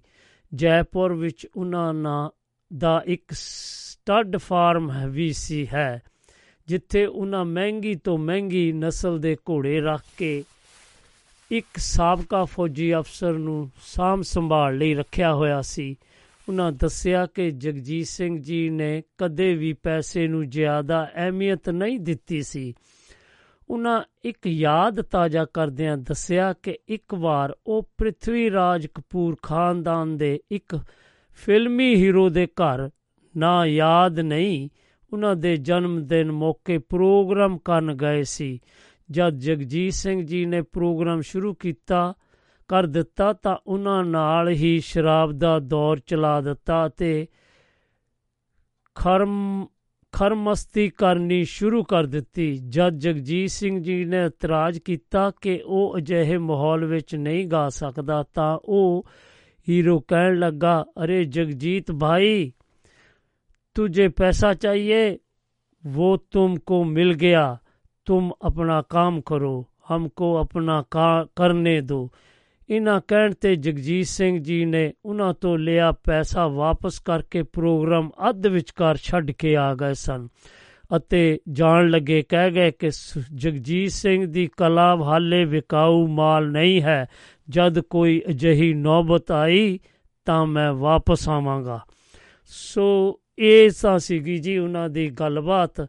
ਫਿਰ ਆਪਾਂ ਇਹਨੂੰ ਯਾਦ ਅੱਗੇ ਵਧਾਵਾਂਗੇ ਤੇ ਇੱਕ ਬਹੁਤ ਹੀ ਪਿਆਰੀ ਜਿਹੀ ਗੀਤ ਦੇ ਨਾਲ ਆਪਾਂ ਗਜ਼ਲ ਦੇ ਨਾਲ ਸ਼ੁਰੂਆਤ ਕਰਦੇ ਹਾਂ। ਲਓ ਹਾਂਜੀ, ਹੁਣ ਤੁਸੀਂ ਗਜ਼ਲ ਸੁਣੀ, ਗੁਲਜ਼ਾਰ ਜੀ ਉਹਨਾਂ ਦੀ ਲਿਖੀ ਤੇ ਜਗਜੀਤ ਆਪਾਂ ਅੱਗੇ ਪੜ੍ਹਦੇ ਆ ਜਦੋਂ ਉਹਨਾਂ ਨੂੰ ਜਗਜੀਤ ਸਿੰਘ ਜੀ ਦੇ ਜਾਣ ਬਾਰੇ, ਘਾਟੇ ਬਾਰੇ ਪੁੱਛਿਆ ਤਾਂ ਉਹਨਾਂ ਭੁੱਬ ਮਾਰ ਕੇ ਰੋਂਦਿਆਂ ਕਿਹਾ, ਬੇਟਾ, ਚਾਰ ਚੁਫੇਰਾ ਘਾਟਾ ਹੀ ਘਾਟਾ ਦਿਸਦਾ ਹੈ। ਨਾ ਪੂਰਿਆਂ ਜਾਣ ਵਾਲਾ ਘਾਟਾ ਪਰਮਾਤਮਾ ਨੇ ਉਹਨਾਂ ਨੂੰ ਜਿੰਨੀ ਸ਼ੋਹਰਤ ਬਖਸ਼ੀ ਸੀ, ਨਾਲ ਹੀ ਦੁੱਖ ਵੀ ਦਿੱਤੇ ਸਨ। ਵਿਵੇਕ ਦੀ ਮੌਤ ਨੇ ਹੀ ਤਾਂ ਇੱਕ ਵਾਰ ਉਹਨਾਂ ਨੂੰ ਝੰਜੋੜ ਕੇ ਹੀ ਰੱਖ ਦਿੱਤਾ ਸੀ। ਭਾਬੀ ਚਿਤਰਾ ਸਿੰਘ ਜੀ ਦੇ ਤਾਂ ਉਹਨਾਂ ਉਸ ਤੋਂ ਬਾਅਦ ਕਦੇ ਗਾਇਆ ਹੀ ਨਹੀਂ ਤੇ ਜਗਜੀਤ ਸਿੰਘ ਜੀ ਵੀ 6 ਮਹੀਨੇ ਖਾਮੋਸ਼ ਹੀ ਰਹੇ। ਥੋੜਾ ਸਬਲਣ ਸਬਲਣ ਸੰਭਲਣ ਤੇ ਉਹਨਾਂ ਕਿਹਾ ਕਿ ਉਹ ਸਰੀਰਕ ਤੌਰ ਤੇ ਬੇਸ਼ੱਕ ਇਸ ਸੰਸਾਰ ਤੋਂ ਚਲੇ ਗਏ ਨੇ, ਪਰ ਉਹ ਹਮੇਸ਼ਾ ਸਾਡੇ ਅੰਗ ਸੰਗ ਰਹਿਣਗੇ। ਕੋਠੀ ਦੇ ਕਮਰਿਆਂ ਵਿੱਚ ਲੱਗੀਆਂ ਤਸਵੀਰਾਂ ਜਿਸ ਵਿੱਚ ਕਿਤੇ ਜਗਜੀਤ ਸਿੰਘ ਜੀ ਦੇ ਕੁਰਤੇ ਚਾਦਰੇ ਵਿੱਚ ਖੜੇ ਸਨ, ਕਿਤੇ ਘੋੜਸਵਾਰੀ ਕਰ ਰਹੇ ਹਨ, ਕਿਤੇ ਪ੍ਰਧਾਨ ਮੰਤਰੀ ਮਨਮੋਹਨ ਸਿੰਘ ਜੀ ਦੇ ਘਰ ਖਾਣੇ ਤੇ ਬੈਠੇ ਹਨ। ਕਿਤੇ ਰਾਸ਼ਟਰਪਤੀ ਅਬਦੁਲ ਕਲਾਮ ਤੋਂ ਪਦਮ ਭੂਸ਼ਣ ਸਨਮਾਨ ਲੈ ਰਹੇ ਹਨ। ਦਿਖਾਉਂਦਿਆਂ ਉਹਨਾਂ ਕਿਹਾ ਕਿ, ਆਹ ਦੇਖੋ, ਮੇਰਾ ਵੀਰ ਜੋ ਕਰਨੀ ਕਰ ਗਿਆ, ਉਹ ਤਾਂ ਨਾ ਹਮੇਸ਼ਾ ਲਈ ਜੱਗ ਤੋਂ ਜਿਉਂਦਾ ਰਹੇਗਾ ਅਤੇ ਅਸੀਂ ਉਸ ਦੀ ਕਿਸੇ ਵੀ ਫੋਟੋ ਤੇ ਕਦੇ ਵੀ ਹਾਰ ਟੰਗ ਕੇ ਉਹਨਾਂ ਨੂੰ ਸਵਰਗੀ ਨਹੀਂ ਕਹਾਂਗੇ।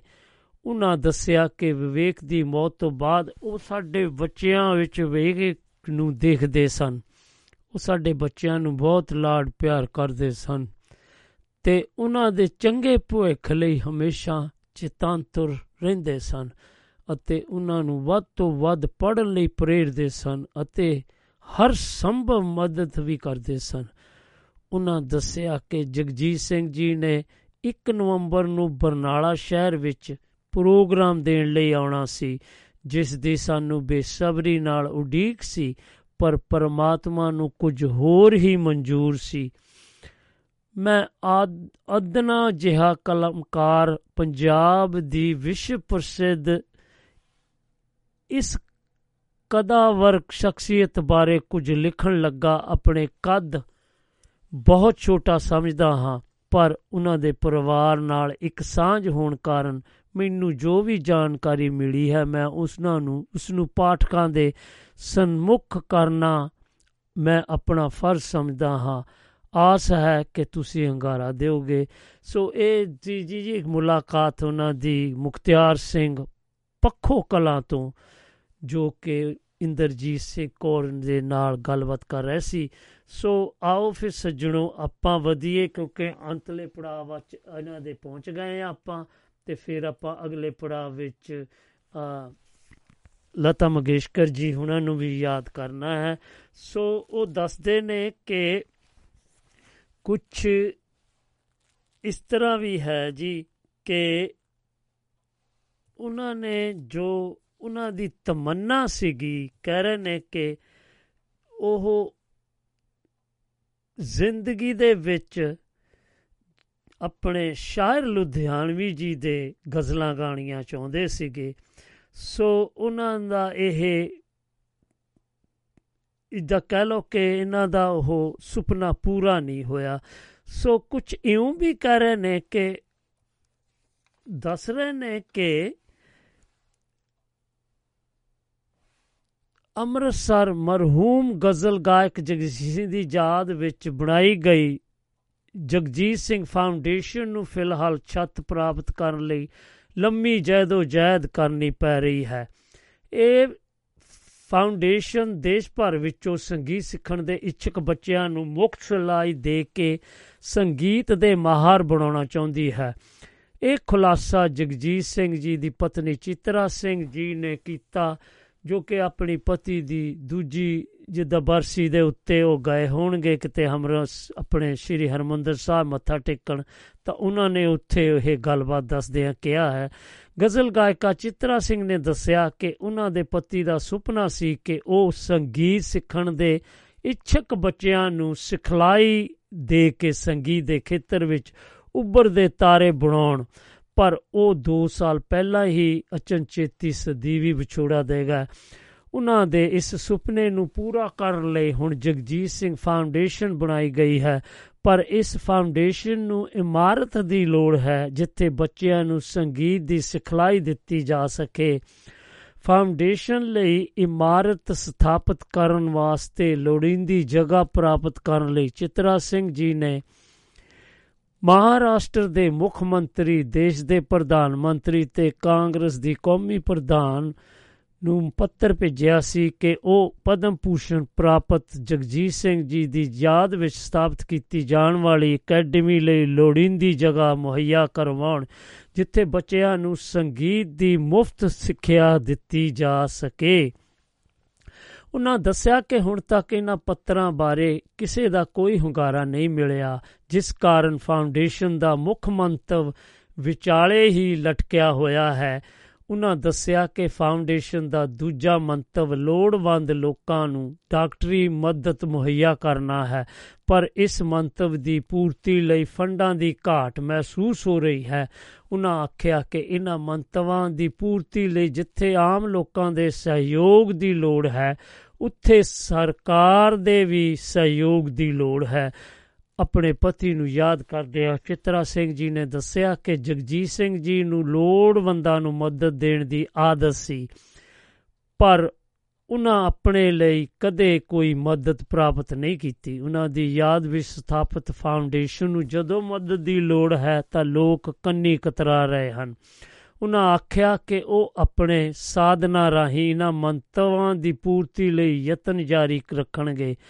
ਇਸ ਮੌਕੇ ਉਹਨਾਂ ਲੋਕਾਂ ਨੂੰ ਅਪੀਲ ਦ- ਕੀਤੀ ਗ- ਕਿ ਜੇਕਰ ਕਿਸੇ ਕੋਲ ਵੀ ਜਗਜੀਤ ਸਿੰਘ ਜੀ ਦੇ ਗਾਏ ਹੋਏ ਗੀਤ ਹਨ, ਤਾਂ ਉਹ ਇਹਨਾਂ ਨੂੰ ਐਲਬਮ ਦੇ ਰੂਪ ਵਿੱਚ ਸੰਭਾਲ ਕੇ ਰੱਖਣ ਰੱਖਣ ਲਈ ਫਾਊਂਡੇਸ਼ਨ ਨੂੰ ਸੌਂਪਣ ਤਾਂ ਜੋ ਇਸ ਦੀ ਵੀ ਯਾਦ ਦਾ ਹਿੱਸਾ ਬਣ ਸਕਣ।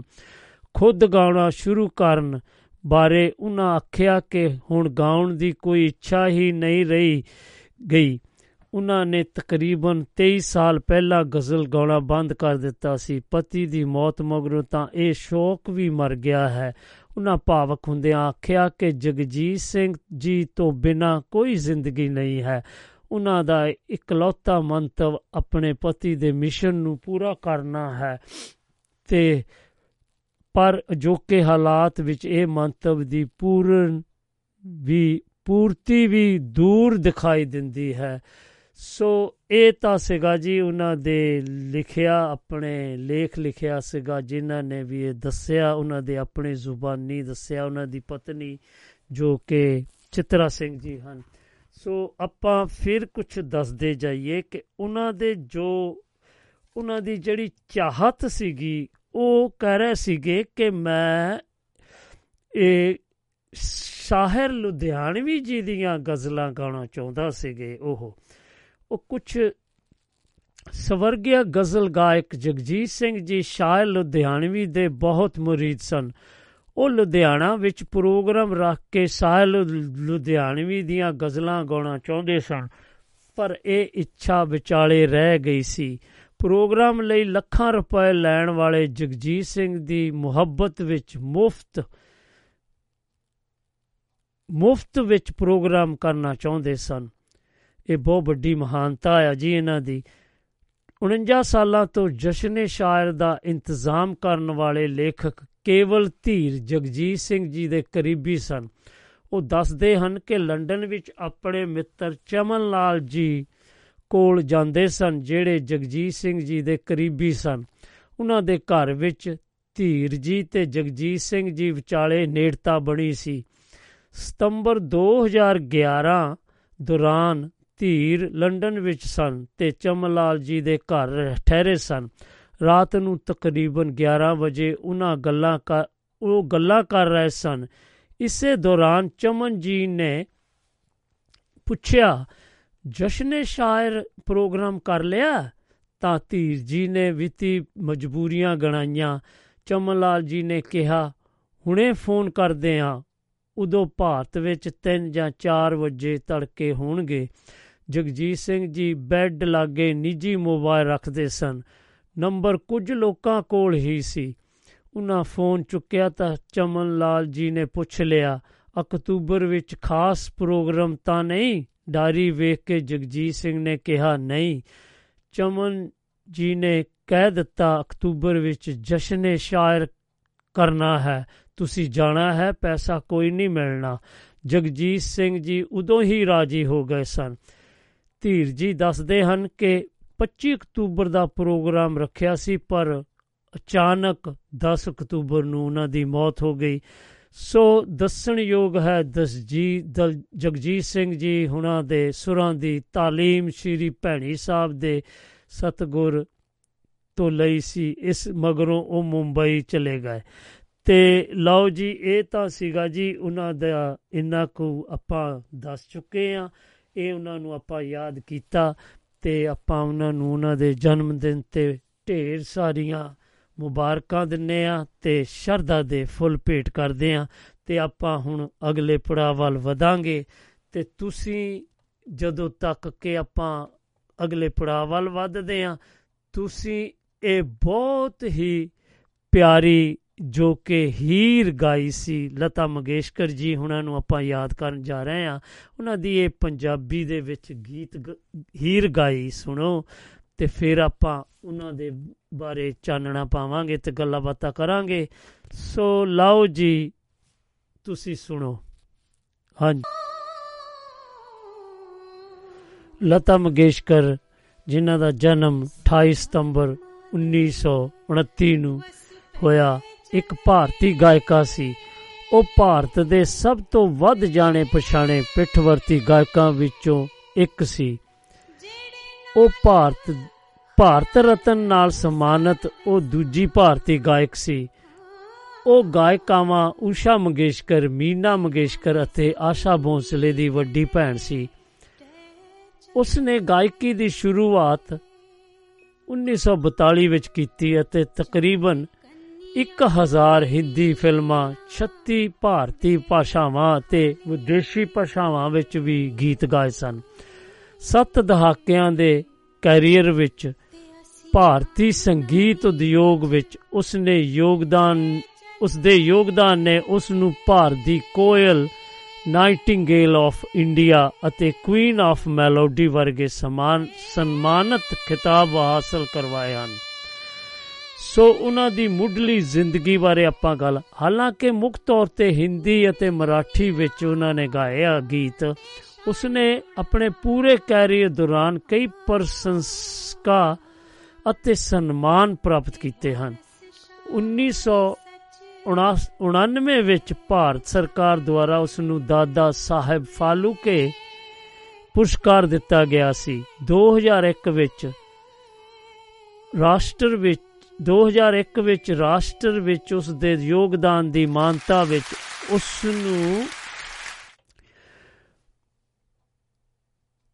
ਉਸ ਨੂੰ ਭਾਰਤ, ਰਤਨ ਭਾਰਤ ਦਾ ਸਰਵ ਉੱਚ ਨਾਗਰਿਕ ਸਨਮਾਨ ਦਿੱਤਾ ਗਿਆ ਸੀ ਅਤੇ ਇਸ ਸਨ- ਇਹ ਸਨਮਾਨ ਪ੍ਰਾਪਤ ਕਰਨ ਵਾਲੀ ਐਮ ਐਸ ਸੁਬਾਲ ਸੁਭਾ ਲక్ష్ਮੀ ਤੋਂ ਬਾਅਦ ਉਹ ਦੂਜੀ ਗਾਇਕਾ ਹੈ। ਫਰਾਂਸ ਨੇ 2007 ਵਿੱਚ ਉਸ ਨੂੰ ਆਪਣਾ ਸਰਵਉੱਚ ਨਾਗਰਿਕ ਪੁਰਸਕਾਰ of- officer of the legion of honour ਪ੍ਰਦਾਨ ਕੀਤਾ। ਸੋ ਇਹ ਤਾਂ ਸੀਗਾ ਜੀ ਉਹਨਾਂ ਦੇ ਸਨਮਾਨਾਂ ਬਾਰੇ। ਸੋ ਆਓ ਆਪਾਂ ਵੀ ਫਿਰ ਉਹਨਾਂ ਦੇ ਗੀਤ ਵੀ ਸੁਣਨੇ ਆ। ਸੋ ਆਪਾਂ ਗੱਲ ਕਰਦੇ ਆ, ਫਿਰ ਉਹ ਤਿੰਨ ਰਾਸ਼ਟਰੀ film award 15 Bengal film journalist association award ਚਾਰ Filmfare best female playback award ਦੋ Filmfare special award Filmfare lifetime achievement award ਅਤੇ ਹੋਰ ਬਹੁਤ ਸਾਰੇ ਹੀ ਉਹਨਾਂ ਨੂੰ ਸਨਮਾਨ ਮਿਲੇ। 1974 ਵਿੱਚ ਉਹ ਰਾਇਲ ਐਲਬਰਟ ਹਾਲ ਲੰਡਨ ਵਿੱਚ ਪ੍ਰਦਰਸ਼ਨ ਕਰਨ ਵਾਲੀ ਪਹਿਲੀ ਭਾਰਤੀ ਗਾਇਕਾ ਸੀ। ਉਸ ਦੇ ਚਾਰ ਭੈਣ ਭਰਾ ਮੀਨਾ ਖਾਦੀਕਰ, ਆਸ਼ਾ ਭੋਂਸਲੇ, ਉਦਾ ਮੰਗੇਸ਼ਕਰ, ਊਸ਼ਾ ਮੰਗੇਸ਼ਕਰ ਅਤੇ ਹਿਰਦੇਨਾਥ ਮੰਗੇਸ਼ਕਰ, ਜਿਨ੍ਹਾਂ ਵਿੱਚੋਂ ਸਭ ਤੋਂ ਵੱਡੀ ਸੀ। ਸੋ ਅੱਜ ਆਪਾਂ ਕੱਲ ਸੀ ਉਹਨਾਂ ਦੀ ਵਰਸੀ ਉਹਨਾਂ ਨੂੰ ਆਪਾਂ ਯਾਦ ਕਰ ਰਹੇ ਹਾਂ ਤੇ ਉਹਨਾਂ ਦੇ ਬਾਰੇ ਗੱਲਾਂ ਬਾਤਾਂ ਕਰਕੇ ਤੇ ਉਹਨਾਂ ਦੀਆਂ ਯਾਦਾਂ ਤਾਜ਼ੀਆਂ ਕਰ ਰਹੇ ਹਾਂ। ਸੋ ਆਓ ਫਿਰ ਆਪਾਂ ਮੁੱਢਲੀ ਜ਼ਿੰਦਗੀ ਦੇ ਬਾਰੇ ਉਹਨਾਂ ਦਾ ਪਤਾ ਕਰੀਏ। ਉਹ ਕੀ ਕਹਿ ਰਹੇ ਸੀਗੇ?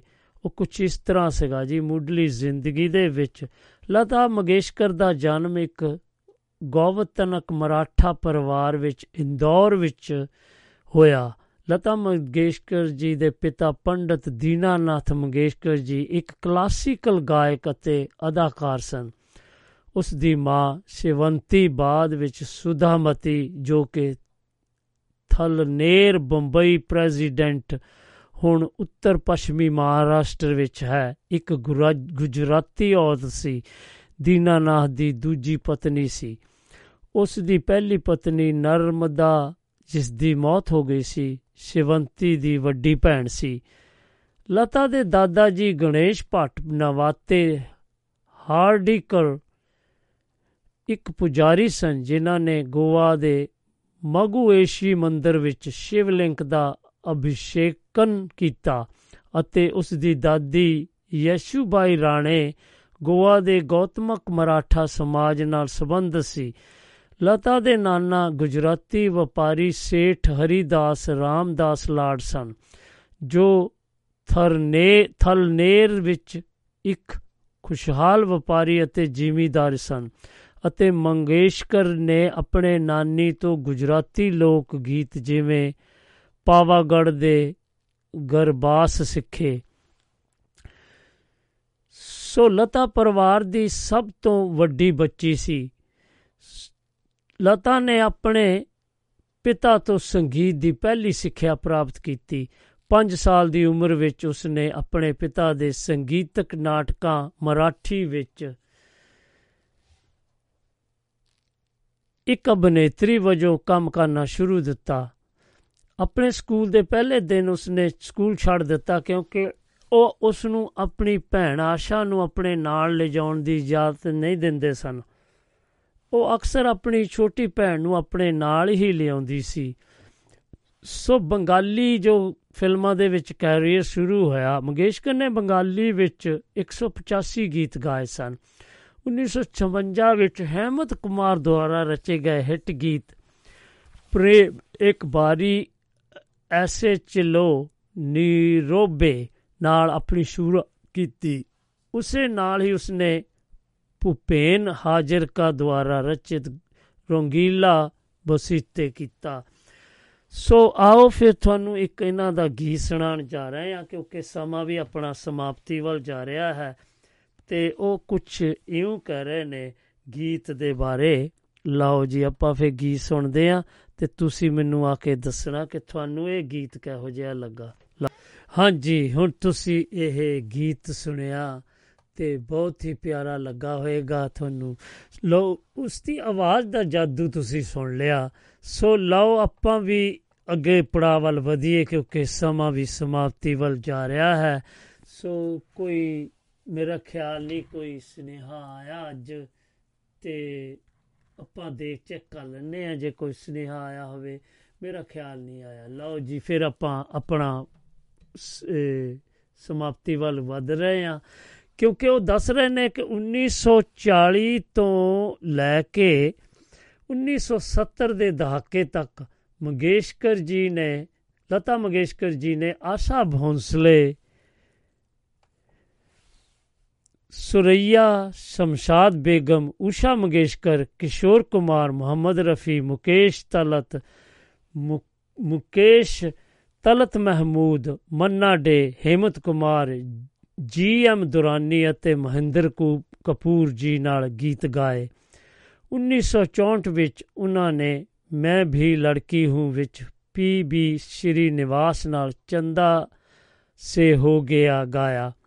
1976 ਵਿੱਚ ਮੁਕੇਸ਼ ਜੀ ਦੀ ਮੌਤ ਹੋ ਗਈ। 1980 ਵਿੱਚ ਮੁਹੰਮਦ ਰਫੀ ਅਤੇ ਕਿਸ਼ੋਰ ਕੁਮਾਰ ਦੀ ਮੌਤ ਹੋ ਗਈ। ਮੁਹੰਮਦ ਰਫੀ ਨਾਲ ਮੁਕੇਸ਼ ਲਤਾ ਜੀ ਨੇ ਆਖਰੀ ਦੋ ਗਾਣੇ 1980 ਦੇ ਦਹਾਕੇ ਦੌਰਾਨ ਸਨ। ਉਸ ਨੇ ਸੁਬੀਰ ਕੁਮਾਰ, ਸ਼ਲਿੰਦਰ ਸਿੰਘ, ਨਿਤਨ ਮੁਕੇਸ਼, ਮਨਹਰ ਉਦਾਸ, ਅਮਿਤ ਕੁਮਾਰ, ਮੁਹੰਮਦ ਅਜ਼ੀਜ਼, ਵਿਨੋਦ ਰਾਠੌੜ ਅਤੇ ਐਸਪੀ ਬਾਲਵਾ ਸੁਬਰਾਮਣੀਅਨ ਨਾਲ ਗਾਣਾ ਜਾਰੀ ਰੱਖਿਆ।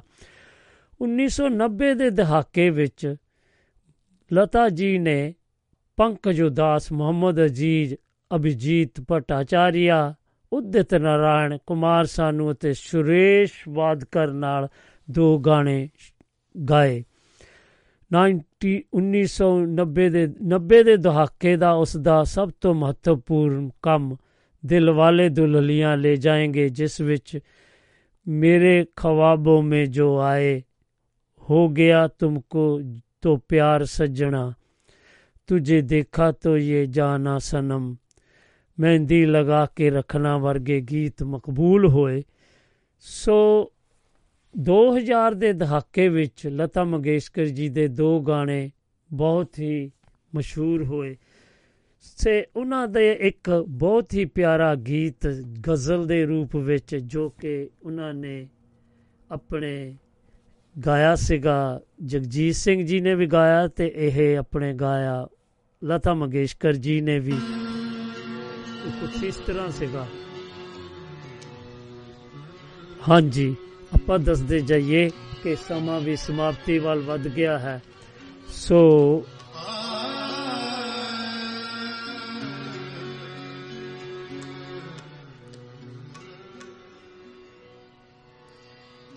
ਦੋ ਹਜ਼ਾਰ ਪੰਜ ਤੋਂ ਲੈ ਕੇ 2006 ਦੇ ਉਸ ਦੇ ਆਖਰੀ ਮਸ਼ਹੂਰ ਗੀਤਾਂ ਦੇ ਸਾਲ ਸਨ। ਬੇਵਫਾ, ਤੂੰ ਕੈਸੇ ਪਿਆ ਸੇ ਅਤੇ ਲੱਕੀ ਚ ਸ਼ਾਇਦ ਸ਼ਾਇਦ ਯਹੀ ਤੋਂ ਪਿਆਰ ਹੈ। No time for love, Adnan Sami ਨਾਲ ਤੇ ਰੰਗ ਦੇ ਬਸੰਤੀ ਵਿੱਚ ਛੁਪਾ, ਲੁਕਾ ਛੁਪੀ ਤੇ ਇਹੋ ਜੇ ਕਰਕੇ ਉਹ ਆਪਾਂ ਨੂੰ ਵਿਛੋੜਾ ਦੇ ਗਏ ਪਿਛਲੇ ਸਾਲ। ਕਿਉਂਕਿ ਉਹਨਾਂ ਦਾ ਜੋ ਕੱਲ ਬਰਸੀ ਸੀ, ਉਹਨਾਂ ਨੂੰ ਪੂਰਾ ਸਾਲ ਹੋ ਗਿਆ ਹੈ ਤੇ ਆਪਾਂ ਉਹਨਾਂ ਨੂੰ, ਉਹਨਾਂ ਦੀ ਯਾਦ ਵਿੱਚ ਸ਼ਰਧਾ ਦੇ ਫੁੱਲ ਭੇਟ ਕਰਦੇ ਆਂ ਤੇ ਉਹ ਸਾਡੇ ਦਿਲਾਂ ਤੇ ਰਾਜ ਕਰਦੇ ਰਹਿਣਗੇ ਤੇ ਅਸੀਂ ਉਹਨਾਂ ਦੇ ਗੀਤ ਸੁਣਾ, ਸੁਣਦੇ ਰਹਾਂਗੇ। ਜੀ, ਇੰਨਾ ਕੁ ਕਹਿੰਦੇ ਹੋਏ ਅਸੀਂ ਹੁਣ ਤੁਹਾਤੋਂ ਉਹ ਵਕਤ ਆ ਗਿਆ ਜਿੱਥੇ ਅਸੀਂ ਤੁਹਾਡੇ ਕੋਲੋਂ ਵਿਦਾਇਗੀ ਲੈਣੀ ਹੈ। ਸੋ ਆਉਣ ਵਾਲੇ ਪ੍ਰੋਗਰਾਮ ਦਾ ਕਰੋ ਇੰਤਜ਼ਾਰ ਤੇ ਮੈਨੂੰ ਦਿਓ ਇਜਾਜ਼ਤ। ਜੇਕਰ ਮੈਂ ਕੁਝ ਗਲਤ ਬੋਲ ਗਿਆ ਹੋਵਾਂ ਤੇ ਮੈਂ ਮਾਫੀ ਮੰਗਦਾ ਆ ਤੇ ਮੈਨੂੰ ਪੂਰੀ ਉਮੀਦ ਹੈ ਕਿ ਤੁਸੀਂ ਅੱਜ ਦਾ ਸ਼ੋਅ ਜੋ ਆਪਾਂ ਜਗਜੀਤ ਸਿੰਘ ਜੀ ਹੋਣਾ ਦੇ ਤੇ ਲਤਾ ਮੰਗੇਸ਼ਕਰ ਜੀ ਬਾਰੇ ਯਾਦ ਕੀਤਾ ਉਹਨਾਂ ਨੂੰ। ਤੁਸੀਂ ਖੂਬ ਇਸ ਦਾ ਆਨੰਦ ਮਾਣਿਆ ਹੋਵੇਗਾ ਤੇ ਫੀਡਬੈਕ ਦਿਓ ਕਿਉਂਕਿ ਚਲੋ ਜੀ ਇੰਨਾ ਕੁ ਕਹਿੰਦੇ ਹੋਏ ਅਸੀਂ ਹੁਣ ਲੈਨੇ ਇਜਾਜ਼ਤ ਤੋਂ ਸਾਨੂੰ ਦਿਓ ਇਜਾਜ਼ਤ ਤੇ ਰੱਬ ਰਾਖਾ ਜੀ ਤੇ ਮਿਲਦੇ ਆ ਕੱਲ ਨੂੰ ਫਿਰ ਇੱਕ ਨਵੀਂ ਮੁਲਾਕਾਤ ਨਾਲ। ਲਓ ਜੀ।